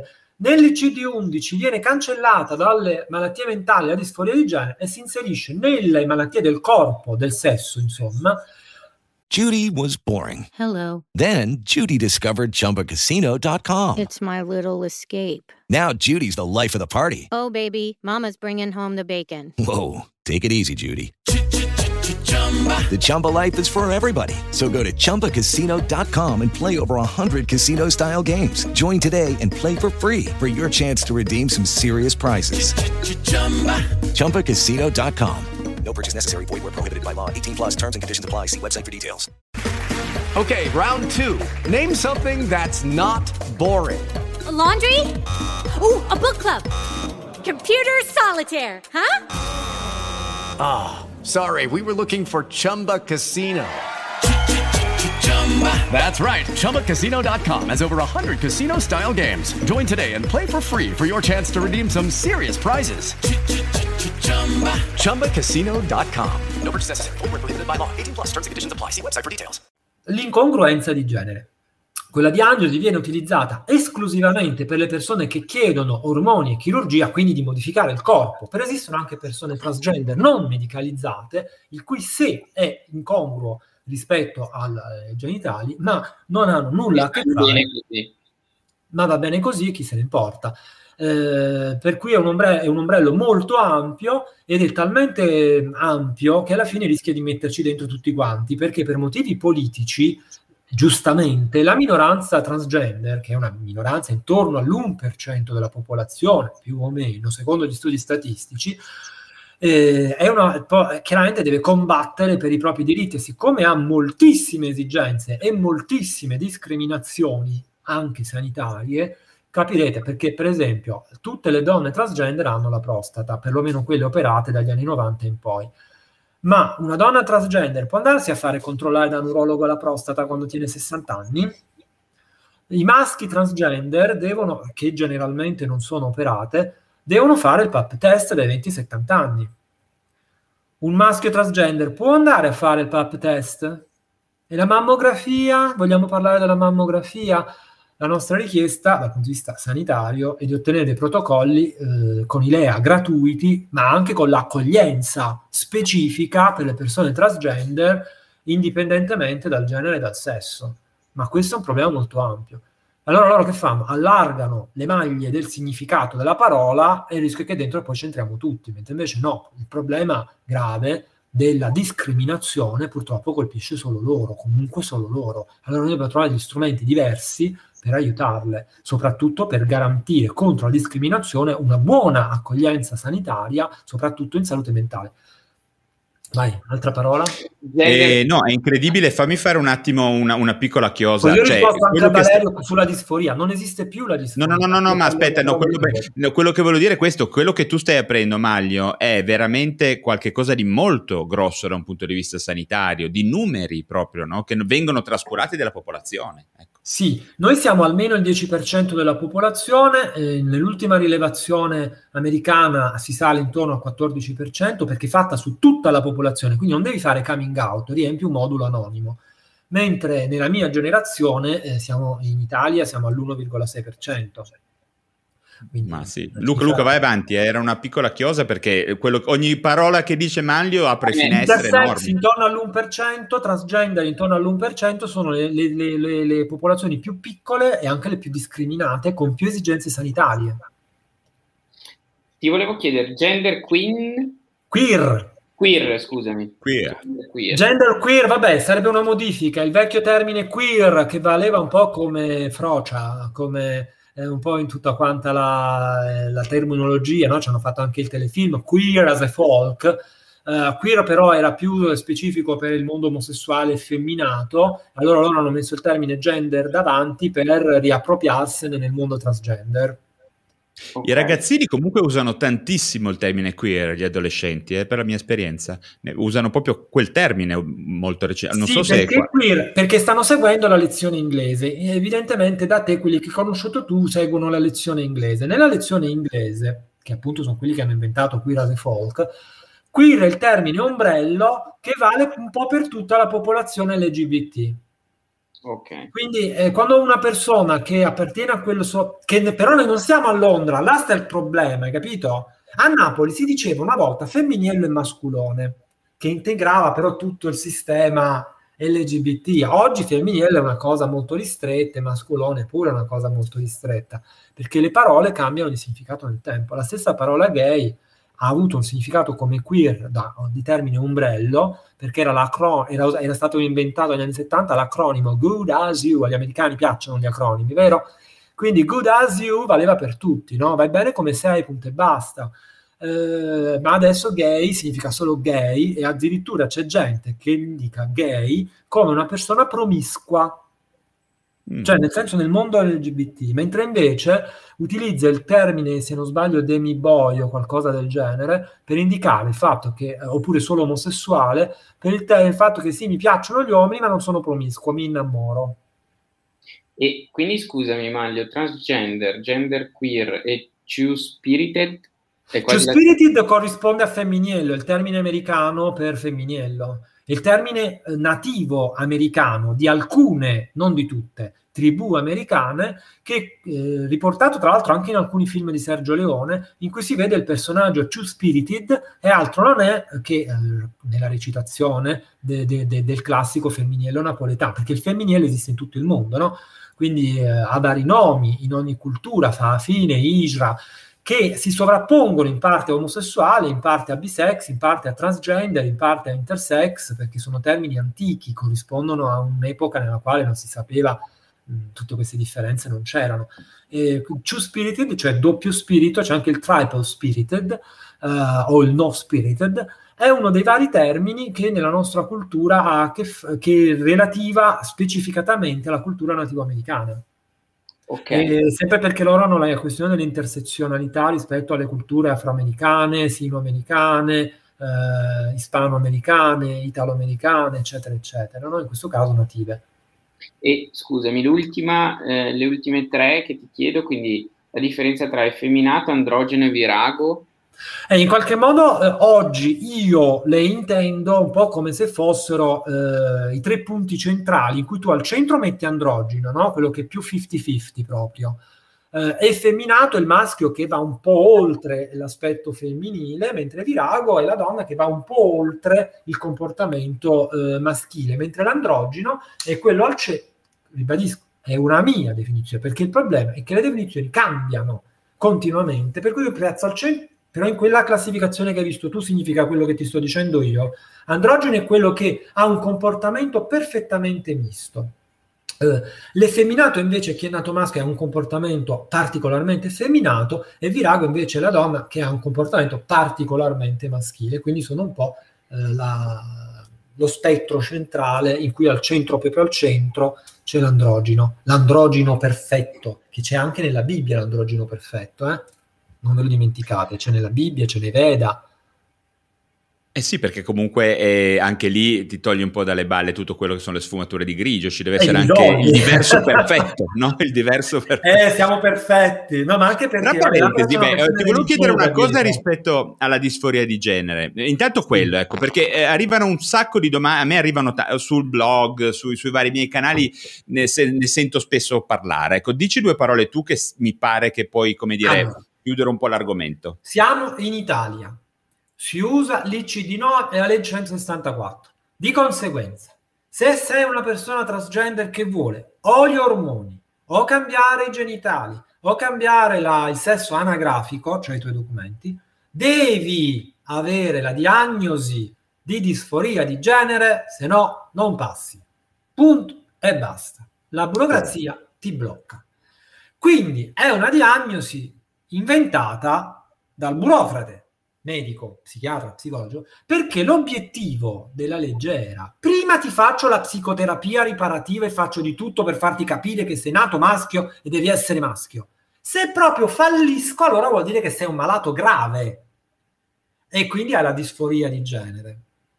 E allora questa la, la, trovo grave, ecco, il succo della questione è che è grave questa cosa, insomma. Eh, ma non è vera. E, esatto. Eh, perché cosa è successo nel corso degli anni? Che gli americani, a San Francisco soprattutto e nel Greenwich Village, già negli anni 2000, ma soprattutto dopo il 2010, nella letteratura scientifica, perché chiaramente inizia prima, ma poi nella letteratura scientifica dal 2010, hanno cominciato a ragionare sul fatto, ma scusa, ma perché devo dimostrare di essere malato di mente? Io mi sento benissimo, sono accolto, vivo a San Francisco, vivo al Greenwich Village, nessuno mi dice niente, ho pure un bel posto di lavoro. O anche se faccio la prostituta, mi piace fare la prostituta. Ma porca la miseria, ma perché devo dimostrare di essere malata di mente per avere gli ormoni e per avere il cambio di sesso? Anagrafico. Dove sta scritto? S- pensiamo anche ai minori e agli adolescenti gender variant. Se noi stiamo combattendo per ottenere una società aperta per loro, cosa che i politici italiani non vogliono fare e non hanno capito quanto è grave questa cosa, perché questa cosa, tutto questo discorso che sta facendo sul DDL contro l'identità di genere, mina gravemente la salute mentale dei minori e degli adolescenti che oggi sono gender variant, perché non è vero che i bambini nascono maschi e femmine, i bambini nascono anche transgender, punto e basta. E questa cosa, straprovata scientificamente, ha fatto inventare un altro sistema per ottenere queste tre cose e si chiama il metodo del consenso informato, di cui Andrea Crapanzano della mia associazione, che è unita all'americano che lavora a San Francisco, vi spiegherebbe meglio di me. Però io l'ho imparato da lui e quindi proverò a spiegarvelo lo stesso. Che succede? Che semplicemente sono una persona libera, serena, tu mi spieghi, perché sei un medico, che cosa è gli ormoni, che cosa è la procedura giuridica, che cosa è la questione chirurgica? Io, nel pieno delle mie facoltà mentali, perché il tuo è semplicemente un certificato di salute mentale, quindi l'esatto opposto del criterio della disforia di genere, siccome la persona che è venuta da me oggi ha una buona salute mentale, gli ho spiegato tutto e quindi Entrambi abbiamo firmato il consenso informato. Entrambi. Io perché gli ho dato le informazioni e l'altra persona perché ha accettato, il, eh, perché ha capito tutto questo discorso. L'esatto opposto del paradigma italiano. Stiamo cercando anche con la professoressa Pina, il professor Crapanzano, il professor Ventriglio, il dottor Ventriglio e altri persone della SIP, della SIPS e di altre associazioni psichiatriche di fare questa lieve modifica, ma non passa, se non passa l'ICD-11 nel sistema sanitario nazionale, è, un, è una tragedia. Esiste comunque la disforia di genere per le persone che subiscono maltrattamenti? Sì, però è una quota più piccola e dipende dal contesto, no? come hai detto tu prima Valerio, la follia è nel contesto. Esiste però anche un grosso problema molto più ampio, non so se abbiamo il tempo di parlarne, ma ci proviamo. Tutto il tempo che abbiamo, tutto il tempo che vuoi, guarda. Eh no, ma il problema è se loro hanno voglia di sentirselo dire, perché poi alla fine sono gli ascoltatori. Hanno voglia, lo sentono, se no se ne vanno, se lo sentono domani. Allora, questo è, un, un bar molto grosso, è un bar in cui c'è qualche centinaia di persone. E vi sentite la seconda parte. Bravo, mi sembra un ottimo ragionamento. Allora, però così abbiamo messo una pausa, perché adesso andiamo sul difficile. Fermo restando che in un contesto non omotransfobico, a partire dall'adolescenza, ma addirittura dall'infanzia, i bambini possono definirsi gender variant e alcuni di questi saranno effettivamente transgender da adulti e possono iniziare fin dall'adolescenza un percorso ormonale con la triptorelina che è un bloccante, non è un cross hormone, è un bloccante e in alcuni casi anche alcune piccole operazioni chirurgiche come per esempio quelle ai seni che in America vengono regolarmente fatte sulla base naturalmente del consenso informato anche ai genitori, in questo caso perché stiamo parlando di minorenni, che succede? Che si è visto che queste persone stanno meglio delle altre. Si è visto che queste persone stanno meglio perché hanno vissuto in un contesto migliore. E allora il contesto migliore lo si ottiene non con gli psichiatri, ma con ginecologi, ostetriche, pediatri e medici di famiglia. perché sono loro che devono smettere di dire che si nasce maschio o femmine, ma quantomeno iniziate a dire che si nasce maschio e femmine intersex, o in maniera più logica che si nasce maschio e femmine ed LGBT, che è impreciso, ma quantomeno dà il segnale che è normale lascia, nascere LGBT. È da lì che noi potremo supportare queste persone. Ma esiste comunque una quota che continuerà a soffrire di disforia di genere, perché i contesti omotransfobici esistono comunque, perché la sofferenza detta incongruenza rispetto al proprio corpo è un problema. È un problema che si è visto che è sempre maggiore in quelle che hanno vissuto in contesti omotransfobici. Quindi la sofferenza, il disagio rispetto al proprio corpo, qualunque esso sia, anche trasformato da chirurgia e ormoni, è comunque maggiore nelle persone che hanno vissuto o vivono in contesti omotransfobici, soprattutto durante l'infanzia. Ma questa disforia di genere, io come la misuro? Come la valuto? Non dovrebbe essere quello il parametro per avere gli ormoni. Poi cambio sesso, perché abbiamo detto che dobbiamo andare in una società nella quale queste persone sono accettate. Però se esiste la devo curare.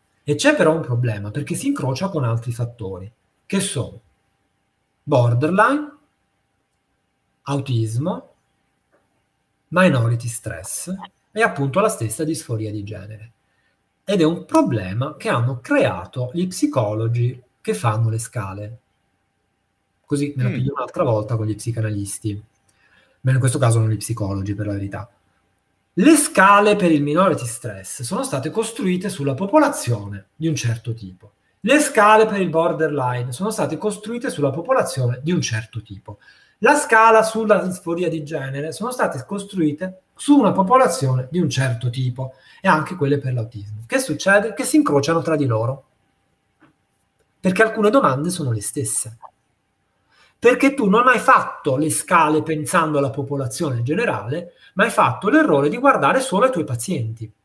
E se tu guardi solamente ai tuoi pazienti, scusate, ma stiamo ancora in condivisione, ma se tu guardi solamente ai tuoi pazienti, ma è ovvio che la scala Judy was boring. Hello. Then Judy discovered ChumbaCasino.com. It's my little escape. Now Judy's the life of the party. Oh, baby, Mama's bringing home the bacon. Whoa, take it easy, Judy. The Chumba life is for everybody. So go to ChumbaCasino.com and play over 100 casino style games. Join today and play for free for your chance to redeem some serious prizes. chumba ChumbaCasino.com. No purchase necessary. Void where prohibited by law. 18 plus terms and conditions apply. See website for details. Vedrà solo quelli. E il problema è che però le domande si incrociano, perché gli esperti di disforia di genere, gli esperti di borderline, gli esperti di borderline stress non sono gli stessi esperti, non hanno gli stessi pazienti davanti e quindi le cose si incrociano. Per Questo è, è una cosa, Maglio, che a me preoccupa tanto. Eh, ti spiego qual è il mio dubbio, anzi ti chiedo di, di commentare quello che Se sto posso. dicendo se, se, se, ti, se, lo ritieni interessante. Perché poi queste persone qua ogni tanto arrivano dagli psichiatri ok? E lì iniziano i problemi perché cosa succede? Che noi psichiatri, eh, la mia sensazione, molti di noi, eh, riducono, riducono, asciugano il paziente. No? Noi vorremmo avere davanti tutte persone con la depressione maggiore eh, che gli dai la paroxetina e dopo un mese ti ringraziano. No? Noi, nessuno di noi entra in contatto con noi, siamo, viviamo, nella, è la specialità del casino la nostra, della complessità, no? del, del complesso. Quindi se ha mezza sostanza d'abuso diventa un tossico, se ha mezzo dubbi di genere diventa um, come minimo eh, un rompicoglioni gay. Cioè, c'è tutto questo aspetto qua che vuol dire quando si amplia la complessità noi ci spaventiamo o ancora peggio diventiamo respingenti, no? Perché se io mi faccio una cannetta e appunto, cioè, non sono più il paziente perfetto, non so più cosa appoggiarmi, non so cosa fare e veramente diventiamo respingenti. Io ho visto gente dire, ah, ma quello di là è un tossico del cazzo. Cioè, questa roba qua. Noi psichiatri, che, che dovremmo essere, insomma, gli, gli, esperti di questa cosa, essere... E abbiamo detto le persone transgender causa minority stress eh, in proporzione fanno più abuso anche di stupefacenti. Esatto, esatto, qua si sovrappongono le cose. E eh, questa è la mia paura, che queste persone qua eh, rischiamo di peggiorare noi la situazione. Io quando dico pilloloni, non, ovviamente io prescrivo farmaci chiaramente, ma io dubbio che uno pensi che la complessità di una persona, magari di un ragazzo giovane, pre-coming out che mh, ha tutta una serie di sintomi, io penso di risalvargli la vita tirandogli con la fionda la paroxetina, oltre a fargli del male sul piano sessuale, no?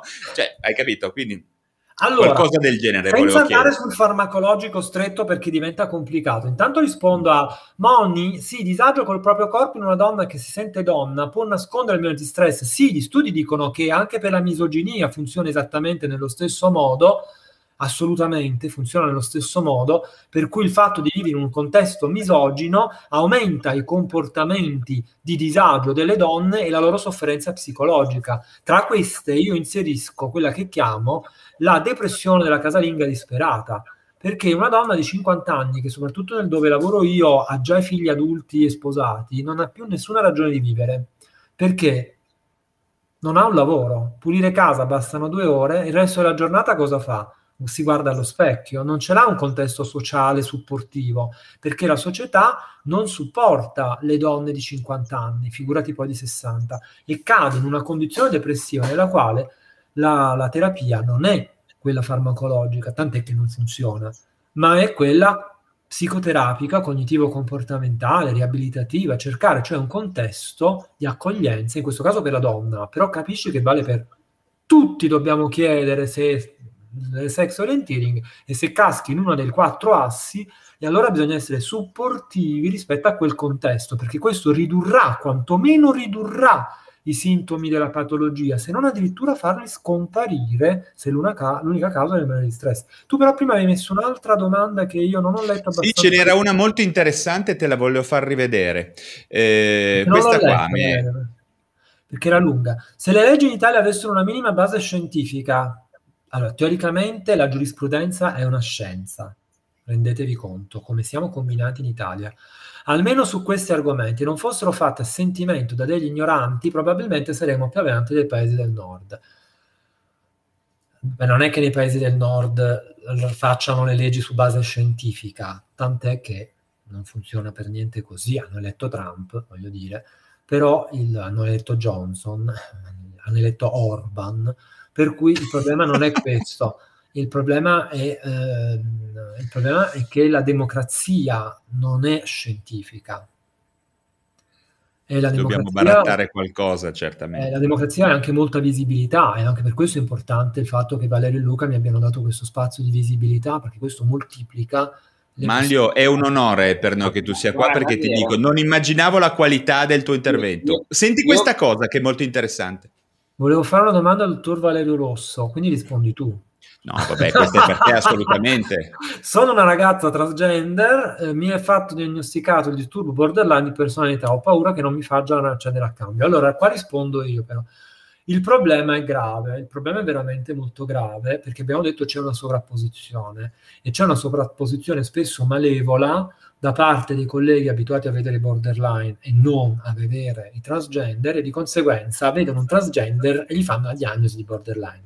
Non toglie che una persona transgender possa avere un borderline, non c'è scritto da nessuna parte. Abbiamo appunto due meccanismi, quello italiano e quello del consenso informato, che Andrea Crapanzano è uno di quelli che lo porta avanti nel resto del mondo. Prego, Greta, sono contento della domanda che hai fatto. Allora, il metodo italiano è terrificante perché dice che se hai una patologia psichiatrica non puoi accedere a quel percorso. Questo è un ostacolo, è un ostacolo gravissimo e di questo se ne approfittano moltissimi centri, perché in realtà i centri sono pochissimi in Italia e diventa una specie di mercato pure, perché poi devi fare una lunghissima ed estenuante psicoterapia. Perché? Perché noi non possiamo dimostrare di essere maschi. Io perlomeno non ho mai dovuto dimostrare di essere maschio. Probabilmente a Valerio e a Luca è stato chiesto di dimostrare di essere maschio, le famose prove di virilità, che a me non sono mai state chieste o perlomeno io me ne sono sempre scansate. Ma non possiamo dimostrare di essere maschi, non è possibile dimostrare di essere donne. Semplicemente sono io che te lo comunico, che ti piaccia o non ti piaccia rispetto a come io mi sento nella mia testa, nel contesto sociale in cui vivo e rispetto al mio corpo. Ma è sempre io che te lo sto raccontando a te. Non puoi tu dirlo a me o diagnosticarlo, dimostrarlo scientificamente. Non c'è modo di dimostrare che Valerio Rossi è un maschio. Infatti, i primi studi scientifici veri sulla questione omosessuale si basavano sul fatto, ma gli scienziati Possono psichiatri, psicologi e psicoterapeuti, possono distinguere un gay da un etero? E la risposta è no.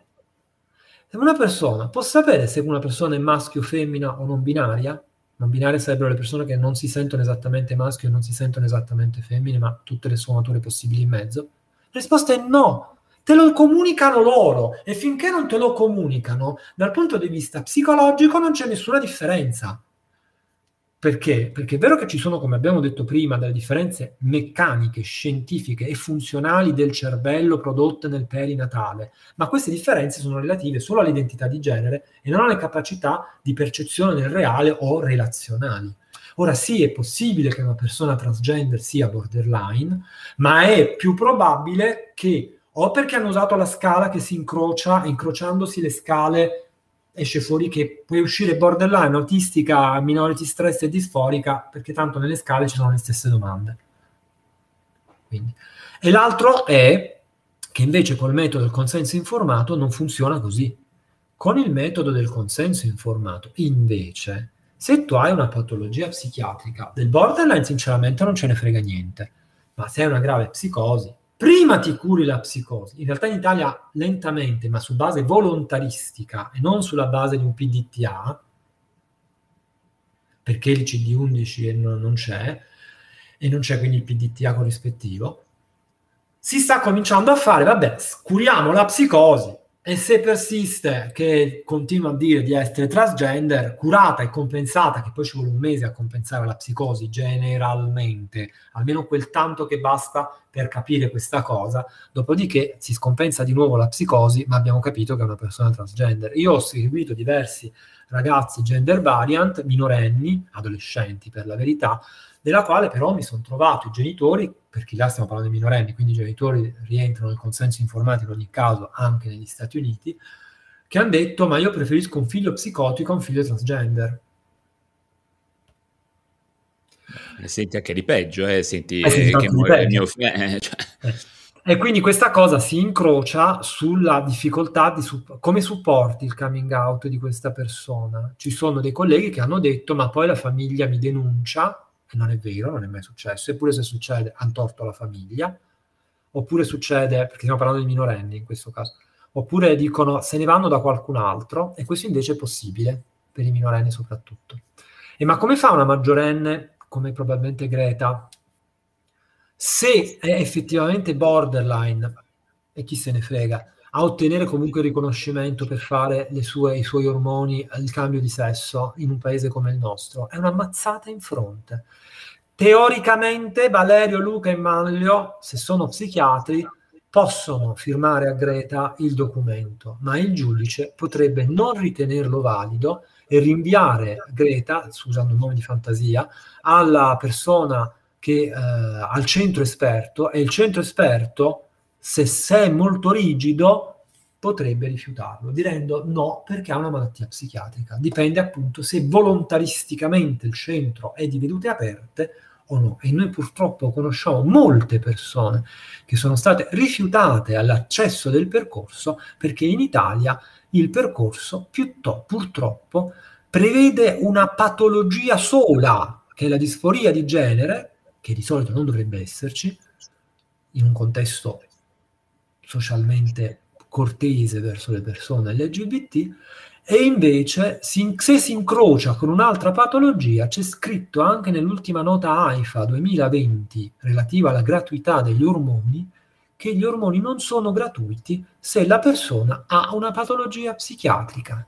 C'è scritto. Guardate Tanto che per moltiplicare lo stigma, no? Sì, sì, perché, tu, perché una cosa è ha la psicosi, quindi giustamente gli curo la psicosi e se poi vedo che questa cosa non ci azzeccava con la psicosi perché una persona transgender può avere la psicosi fino a prova contraria, allora scindo il fatto che da una parte gli curo la psicosi, dall'altra lo mando dall'endocrinologo e gli faccio pigliare gli ormoni, sono due cose separate. Anzi, tra l'altro si è visto, sempre in America, che se una persona è psicotica, soprattutto se una donna transgender prende gli estrogeni, la psicosi viene curata meglio. Perché, se Valerio si ricorda un po' di farmacologia, le donne, fino prova contraria, hanno meno psicosi degli uomini, perché hanno gli estrogeni che le proteggono. Si è visto che il testosterone non modifica invece la psicosi dei maschi transgender, questo sempre negli studi americani, ma si è visto che invece l'utilizzo degli estrogeni nelle donne transgender psicotiche migliora la loro condizione di psicosi. Quindi pur avendo sia la psicosi sia la cosiddetta disforia di genere, oggi si dovrebbe chiamare incongruenza di genere, come malattia del corpo, non della mente, di fatto l'uso degli estrogeni gliela migliora. Allora, se una persona ha il borderline, che è una forma meno grave di comportamento, di psicosi, è ovvio che se gli do gli estrogeni gli facilito, gli, probabilmente glielo elimino pure il borderline. Non so se è chiaro. Quindi capisci che è un casino. Col metodo del consenso informato, sì, è borderline, ma in questo momento è compensata, ha capito le cose, quindi sì, firmiamo il consenso informato. Se è psicotico, sì, è psicotico, ah, si è compensato, in questo momento è compensato e quindi gli firmo il consenso informato perché lei o lui ha chiesto di avere gli ormoni, non perché io sovradetermino la sua volontà non potendo in nessun modo dimostrare chi è maschio e chi è donna. Senti, è molto interessante. Un'altra cosa che, che ti chiedevo di... Se non facendoci l'RMN cranio funzionale, ah. perché se gli faccio l'RMN cranio funzionale... Che devono pagarsi però. Dovrebbero pagare. Un volto della testa non so nemmeno se in Italia si fa in due o tre posti o soltanto no. in un posto. Se Forse si fa questa cosa si dimostra che eh, diciamo così, la, la materia bianca si incrocia in modo intermedio tra il poco e niente dei maschi e il moltissimo delle donne proprio e solo nelle persone transgender, perché la cosa nel neuroimaging specifica è che proprio la, fra, la, FA, che non mi ricordo adesso in inglese che cosa significa, della materia bianca, è intermedia sia nei maschi che nelle donne transgender eh, rispetto al tanta FA della materia bianca eh, eh, delle donne cis, tanto poco invece dei maschi cis. Questo è un dato molto rilevante. Questo lo vado poi... a cercare perché è una roba pazzesca e c'è davvero lo studio. Ah sì, ma ci sono anche altre... Se, riguardo all'orientamento sessuale, invece, noi abbiamo l'amigdala e l'INAC3, che è un nucleo del talamo, completamente diversi, perché io sono gay la mia amigdala è grossa il doppio della vostra, esattamente come le donne etero, e invece le donne lesbiche ce l'hanno piccolina come la vostra. Al contrario, l'INAC 3 il mio è piccolino e il vostro è grande il doppio, e alla rovescia tra donna etero e donna eh, lesbica. Eh, e questa cosa è molto interessante perché... Cioè, stai parlando di una, diciamo, neuroanatomicamente ci sono delle differenze rilevanti, cioè rilevabili? Okay, round two.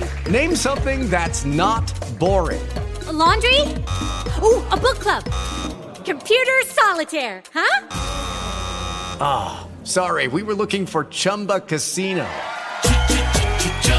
That's right. ChumbaCasino.com has over 100 casino style games. Join today and play for free for your chance to redeem some serious prizes. ChumbaCasino.com. No purchase necessary. Full prohibited by law. 18 plus terms and conditions apply. See website for details. Lucky Land Casino asking people what's the weirdest place you've gotten lucky? Lucky? In line at the deli, I guess? Aha, in my dentist's office.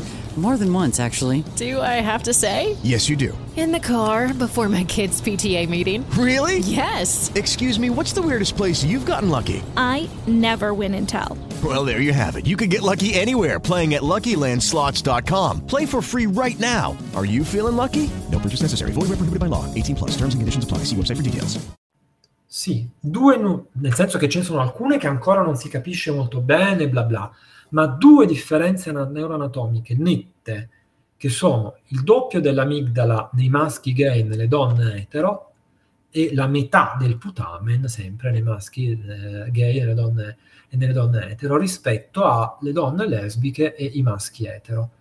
E come vedete è l'esatto opposto, perché se io desidero un uomo esattamente come lo desidera una donna, evidentemente le strutture del mio cervello che dicono questa cosa sono le stesse mentre nella questione transgender non si è capita bene come funziona, la FA non è all'opposto, ma è intermedia. Tutti gli studi che si fanno sul funzionamento neuroanatomico delle persone transgender non è all'opposto del sesso, delle differenze di genere del cervello funzionali e anatomiche, quelle anatomiche sono la FA della materia bianca, ma sono intermedie, tanto per maschi transgender, tanto per donne eh, transgender. Sono perché evidentemente eh, non è possibile scavalcare quel punto. E questa cosa te la sto dicendo, caro Valerio, sempre per rispondere alla domanda della disforia di genere e del disagio rispetto al corpo, perché non è escluso che il fatto che sia una condizione intermedia, noi chiaramente ci metteremo almeno altri due o tre secoli per capirla bene sta storia,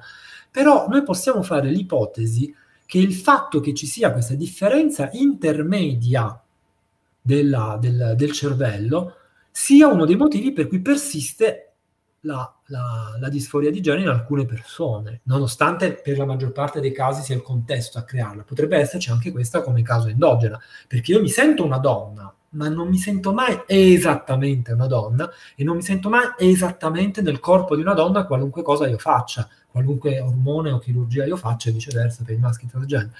Potrebbe essere questo uno dei motivi endogeni di quelle persone che hanno una disforia in, eh, di genere tolto il contesto omotransfobico, soprattutto subito durante l'infanzia. Ho parlato tantissimo, fatemi un'altra Super domanda. interessante. Senti, ancora dico due cose, poi passo la palla a Luca. Non gli fai più fare domande, pover'uomo. No, no, due, due, poi passo a Luca, io ho chiuso poi. Senti, no, la prima è questa. Eh, io, ad esempio, su Spotify, no, eh, Maglio, quando, eh, non so, io ho, sono musicista e guardo la popolazione che ascolta la mia musica, no? E ho una percentuale di not binary che è del 5%, che credo è, sia abbastanza alta. È una proporzione sensata, cioè della popolazione? Un secondo. Ma secondo te, in uno stadio di calcio, quante donne ci sono? Il 54%? No. Il 5-10%. E allora se tu vai in uno stadio di calcio, dimostri scientificamente che le donne sono solo il 5-10% della popolazione. Sì, no, ma nel senso Quindi però l'altra popolazione... no, aspetta, Valerio, il fatto che nella popolazione generale la per- la- la- le persone LGBT siano intorno al 10% e che le persone transgender, dalle qua sono circa l'1%, il non binario è una minoranza di una minoranza di una minoranza, perché minoranza non binario rispetto a transgender, che è una minoranza rispetto all'LGBT, che è una minoranza rispetto a- a- alla popolazione generale, sta in un contesto. Il contesto attrae di più o di meno le persone, mica, mica attrai 100.000 persone. Se arrivi a 100.000 persone probabilmente la cosa cambia, ma è abbastanza evidente che se in uno stadio dove ci sono decine di migliaia di persone, la quota delle donne non è al 54% ma al 20%, vuol dire che c'è un attrattore culturale, in questo caso, che fa sì che ci siano più uomini che donne. Probabilmente la tua musica è non binaria. E quindi la tua musica, tra l'altro ho visto molte domande che hanno chiesto, ma Valerio, di Luca non ha chiesto nessuno. Eh, ma Luca ha dei caratteri sessuali secondari e inevitabili. Altra domanda, Maglio, che stanno chiedendo altre persone. Eh, molte persone fanno il cambio eh, di sesso Avevi all'estero. giurato che era la tua ultima domanda e che poi parlava Luca, dopodiché E- e abbiamo questa era sardo. Questa è l'ultimissima. Molte persone rischiano di andare all'estero in paesi strani a fare cambi di sesso, interventi particolari, quindi mettendosi a rischio. Peggio, Ti rischiano risulta? di farlo in Italia con la, con, eh, con la rete, con l'online, oppure di farlo da persone abusive o di farselo tra di loro. No, Luca, tocca a te, tutto. No, il rischio è enorme ed è dovuto al fatto che ci sono costi elevatissimi perché l'unica cosa co- che, che è gratuita è l'operazione dei genitali, ma io per dare una donna mi devo togliere i peli, aggiustare il naso, mettermi le tette, eh, aggiustare i peli e tutto il resto. Costa, ciccio, costa, non è che non costa niente. Come me lo pago se lo Stato non me lo permette? Quindi è un disastro. Allora vado dove costa di meno, è un fatto semplicemente di me- logica di mercato. E, e posso anche andare sull'online oppure sull'abusivo perché l'abusivo mi costa pochissimo e l'online pure, però poi dopo succedono disastri pericolosi per la salute fisica delle persone. Aspetto la No, risposta. questa domanda la evitiamo perché guarda, ti, ti assicuro, anche noi facciamo i figli, a parte che ci sono i bisex, quindi proprio, ma eh, sono la quota più grande.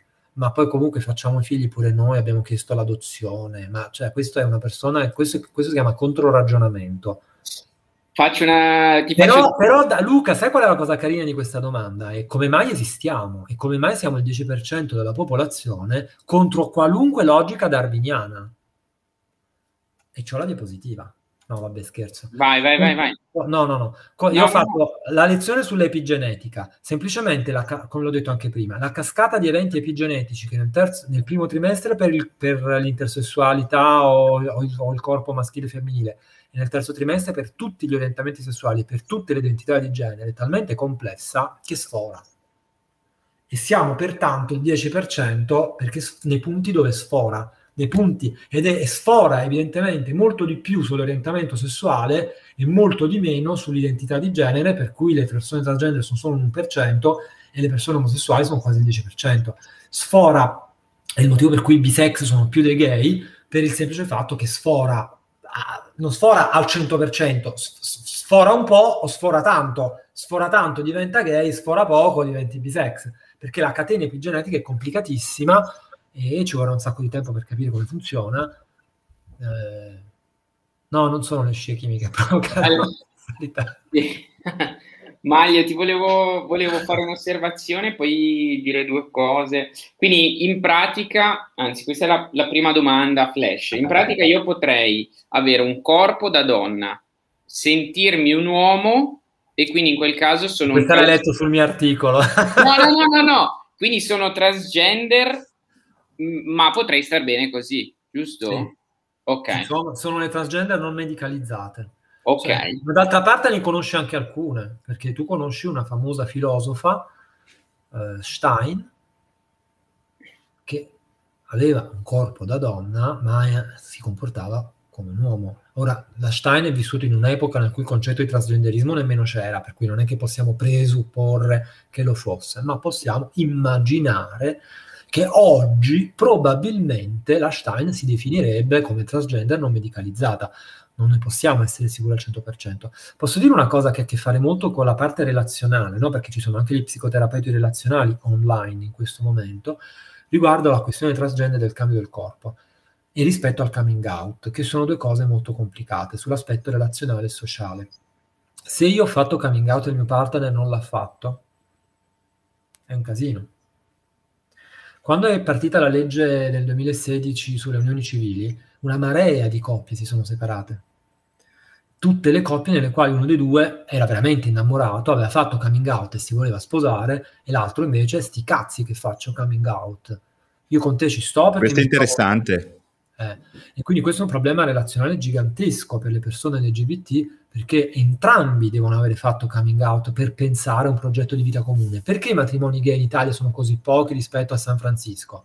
Ma grazie al cavolo, viviamo in un contesto omotransfobico, almeno uno dei due è sufficiente che uno dei due abbia l'omofobia interiorizzata, non faccia coming out e di conseguenza non si possono sposare, perché ci deve essere il consenso. C'è una marea di coppie che io conosco che non si sposa perché o uno solo dei due o tutti e due non ha fatto coming out, quando uno solo dei due non ha fatto coming out si crea anche un conflitto interno alla coppia. E questa cosa è causata dall'omotransfobia subita nell'infanzia o quella attuale. La questione invece transgender riguarda il corpo e il corpo abbiamo detto è importante. È vero che io mi innamoro della persona rispetto a, eh, però sti cavoli, io a letto mi porto un corpo, non mi, cor- non mi porto una psiche. E che succede? È successo il caso più celebre, quello di Elliot Page. Perché? Perché il corpo di una persona transgender è in trasformazione ed è in trasformazione soprattutto dopo l'adolescenza. E la partner o il partner che magari ho avuto durante l'adolescenza e magari anche con il quale ho fatto il coming out come transgender, mentre io faccio la transizione, potrebbe non desiderare più il mio corpo. Perché desiderava me con il mio carattere virile finché avevo un corpo femminile. Ma una volta che il mio corpo ha smesso di essere o è in procinto di essere, cioè ha subito alcune o altre modifiche, io posso perdere interesse. In, in passato La storia più celebre che si raccontava non era quella di Elliot Page che è stata lasciata dalla ragazza, perché la ragazza gli andava bene che Elliot si facesse chiamare Elliot, ma non gli andava bene che si facesse operare i seni. Punto. E però la storia passata era ancora più drammatica e c'è ancora oggi. Persone, donne, transgender soprattutto, che hanno un partner che è follemente innamorato di loro, ma non accetta di essere partner di una persona transgender perché vuole essere partner di una donna perché si sente etero e allora chiede alla partner transgender di operarsi forzando anche l'operazione dei genitali che come abbiamo detto non tutte le persone transgender fanno anche forse perché eh, la frazione anche forse perché la struttura cerebrale non è completamente transgender ma è intermedia rispetto al corpo e che succede che questa persona forzata dal proprio partner a diventare completamente donna, vede che il proprio partner che l'aveva forzata gli dice sì, hai ragione, ho sbagliato. Io non ammettevo di dire che ti desideravo fisicamente esattamente come eri e non come sei, perché adesso che hai il corpo completamente dei genitali di una donna, non mi interessi più. E questi sono drammi giganteschi che sono ancora, ci sono ancora oggi nel mondo, ancora una volta di tipo relazionale, motivo per cui il consenso informato, più che la cavolata, la disforia di genere, deve essere fatta con attenzione, perché si insegue il concetto di disforia di genere. Una persona che è sottoposta a questo tipo di pressione, evidentemente ha più disforia di genere. Allora che faccio? Gli autorizzo consen- gli autorizzo l'operazione. Eh no, ha ragione. Se invece tu ragioni nell'ottica del consenso informato, tu gli dici, ma questa è la tua volontà o è quella del partner? Perché se è la volontà del partner, fottitene, perché questo ti lascia. Tu devi essere te stessa, come vuoi essere tu. E se al, al tuo partner il tuo corpo piace, ok, se no, ciao cara, ciao caro, perché altrimenti ti trovi inguaiato o inguaiata, nel senso che quello te lascia, te lassa, ti abbandona, perché in realtà è quell'altra persona che deve andare dallo psicoterapeuta.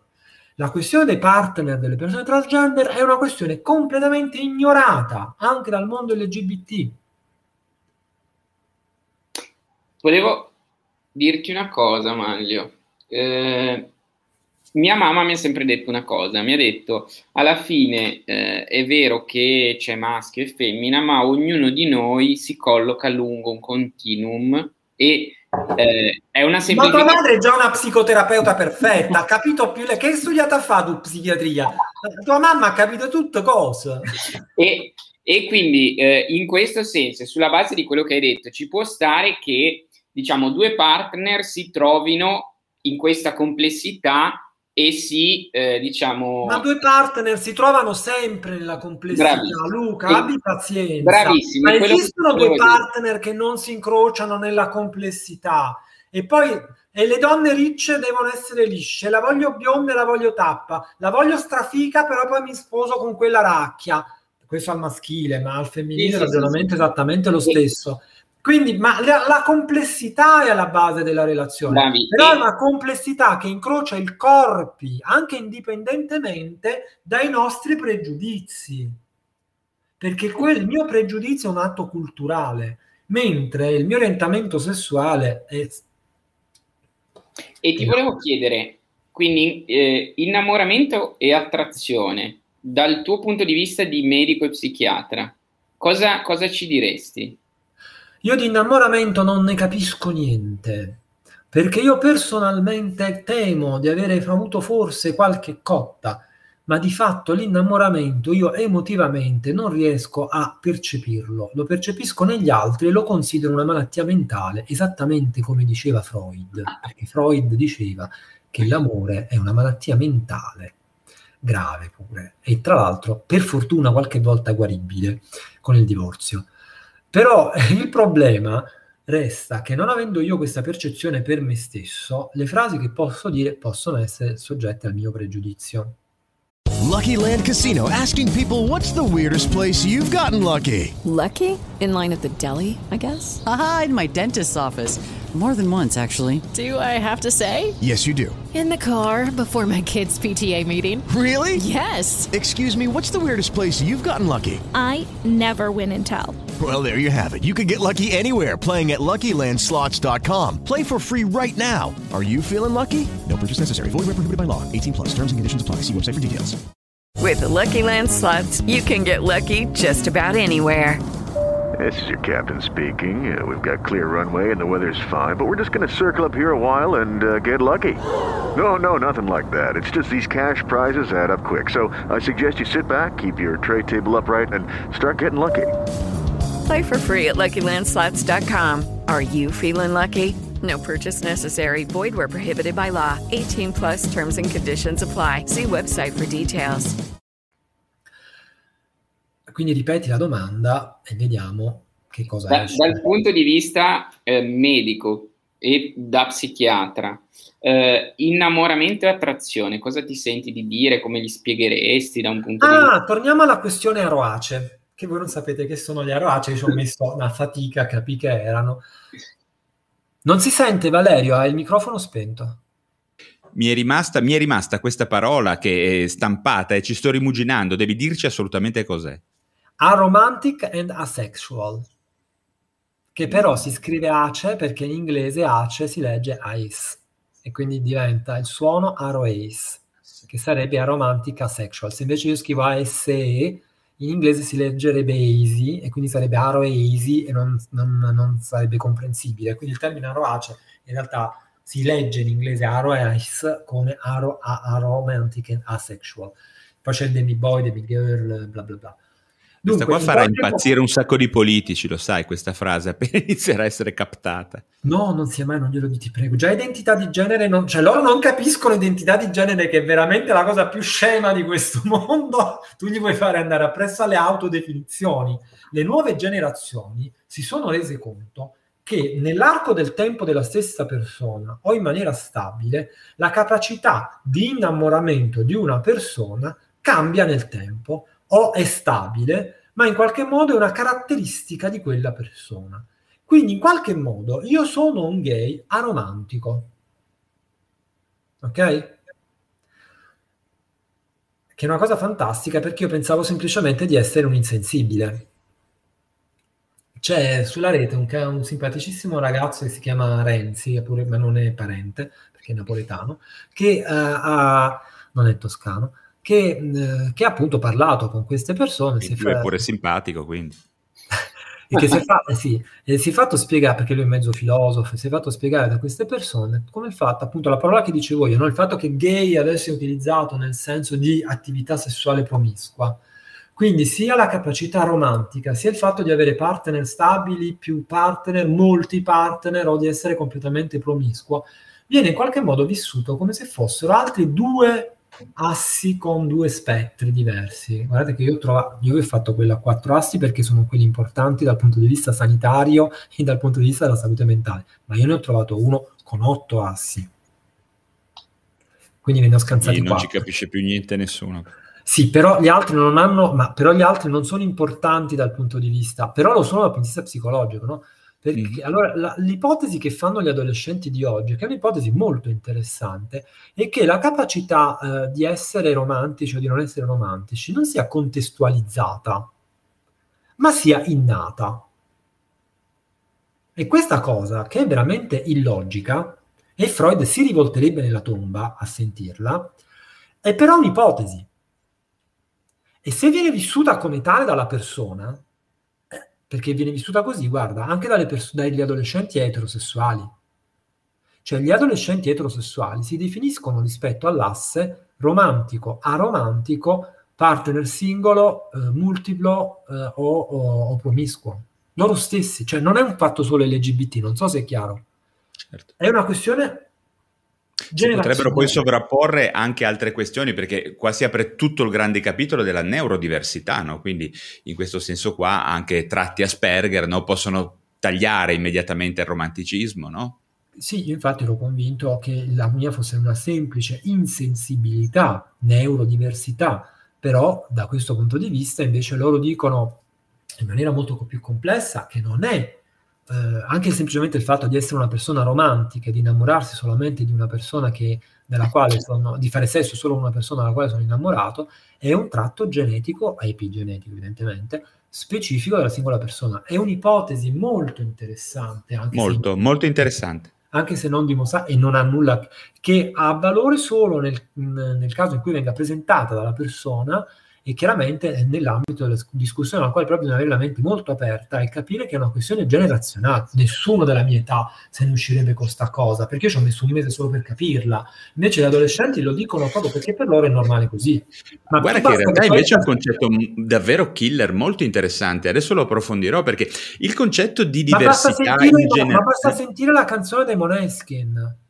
Mm, mm, mm. I'm your slave, I'm your slave. Ah, sì, quella. Mm. Sta quasi tutta là dentro. Sta quasi tutta là dentro.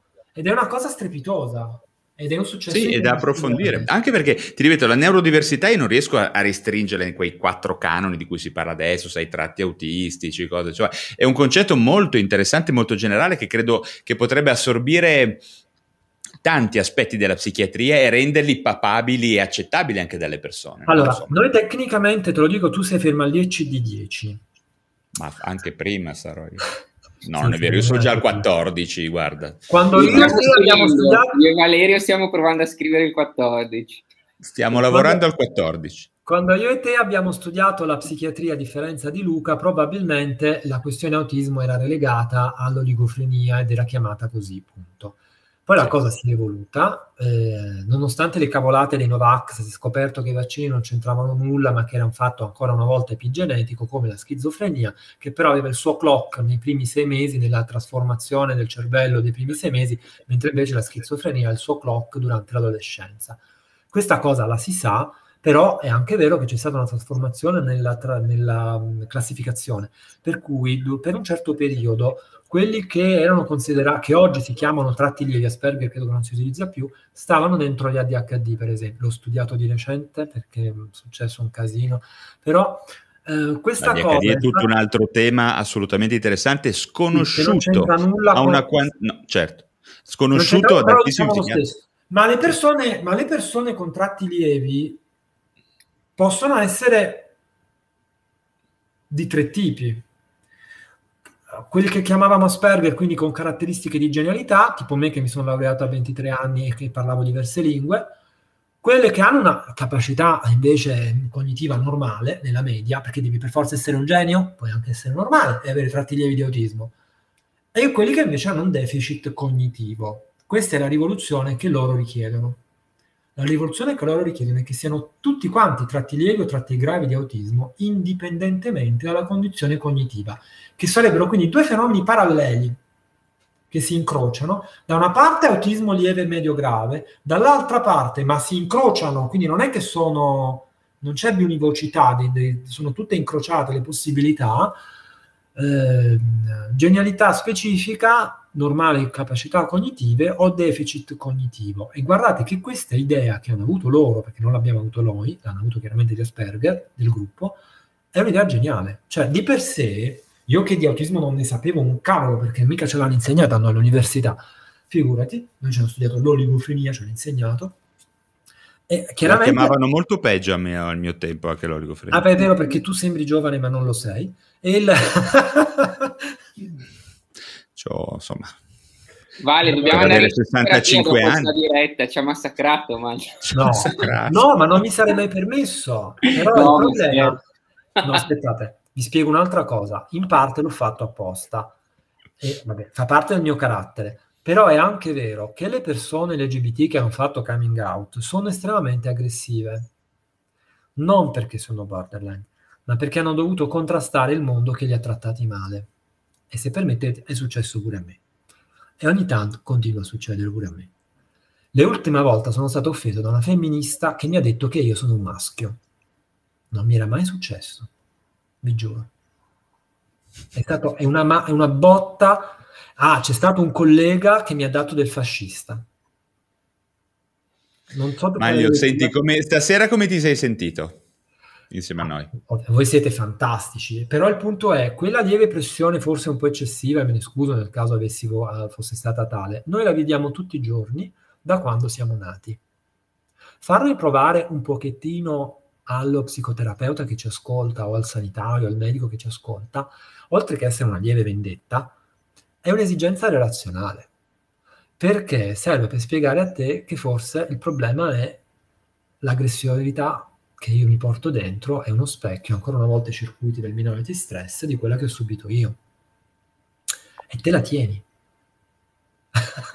Però il problema è eh, ma non stiamo già parlando da due ore, già fanno un sacco di cose, a differenza tua, io vivo da solo, non ce l'ho una moglie, io devo fare i panni.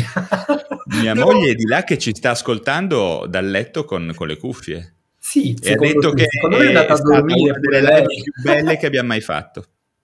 Allora, è molto interessante questo discorso della autoriproduzione. Il mondo LGBT ci tiene tantissimo a questa cosa dell'essere noi che ci, che ci autodefiniamo.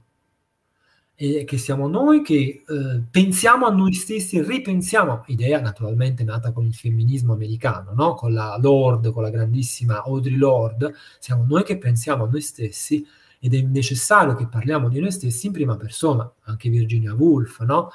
Ma è, è- è una cosa che oggi nel mondo transgender, soprattutto anche intersex, c'è tantissimo. Eh, e però chiaramente poi crea un paradosso. Un uomo può parlare delle donne, le, le persone eh, friendly possono parlare delle persone LGBT, sono le persone omofobe, transfobiche e misogine che si dovrebbero stare zitte. Senti Maglio, allora, effettivamente adesso è tanto che stiamo andando avanti e il tema è Ma veramente e anche te. No, io- io No, domanda, no, no, guarda, ascolta, domanda, io direi di fare questa proposta a te a- e a Luca e a tutte le persone che ci stanno seguendo, che sono davvero diverse centinaia, sono state questa sera. E rivediamoci, a questo punto pazienza. però la orientiamo, se tu Maglio sei d'accordo su qualche cosa, poi facciamo il, il secondo step, eh? quindi passiamo proprio a un pochino a parlare un po' più di, di patologia, di terapia, di, queste, di tutte No, se queste non- situazioni. Non possiamo iniziare a quest'ora questo argomento gigantesco. sarebbe No, esatto. No, esatto. no, la prossima volta.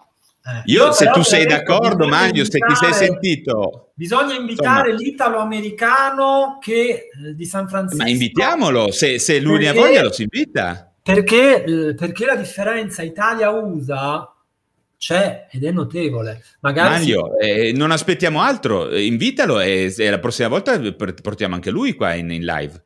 Sì, anzi lui sarebbe contentissimo perché l'orario notturno per noi, per lui, è diurno, quindi Certo. gli sarebbe facilitato. Tu Maglio sei d'accordo a rivederti con noi un'altra volta? Ma certo, più spazi di visibilità tu e tutti quanti gli altri colleghi concederete anche semplicemente eh, riposizionando il link che poi uscirà di questa conversazione sopra tutti i vostri social, più naturalmente noi troveremo modo di spiegare soprattutto agli psichiatri, psicoterapeuti e i terribili psicanalisti, ma anche agli altri colleghi medici, infermieri, eh, ginecologi, ostetriche e altre figure professionali, cose semplici che però purtroppo la politica italiana non vuole imparare. Strepitoso. Luke, cosa dici? Io allora sono, sono commosso, Maglio, dalla, uno, dalla professionalità con cui hai spiegato i vari termini, ma anche secondo me dalla, dall'onestà intellettuale con cui hai anche eh, descritto sia l'attività eh, clinica, la difficoltà della complessità e anche il discorso che mi è piaciuto molto del, del fatto che a volte ehm, tu, come altre persone che hanno dovuto lottare per difendersi, eh, rischiate di essere, di essere un po' troppo, diciamo, decisi nel, nell'esporvi e a volte un po' aggressivi. Mi è piaciuto molto. Però al contrario in Italia la maggior parte si nasconde, soprattutto in sanità. E, e cosa è di più danno? La mia aggressività o, il- o loro che si nascondono? Il punto intermedio lo otterremo forse tra 10-20 anni, Bravissimo. quando tutti quanti eh, potranno liberamente, tra i miei colleghi e le mie colleghe, eh, parlare di questi temi in un ambiente, mm, in un paese meno omofobo e meno transfobico.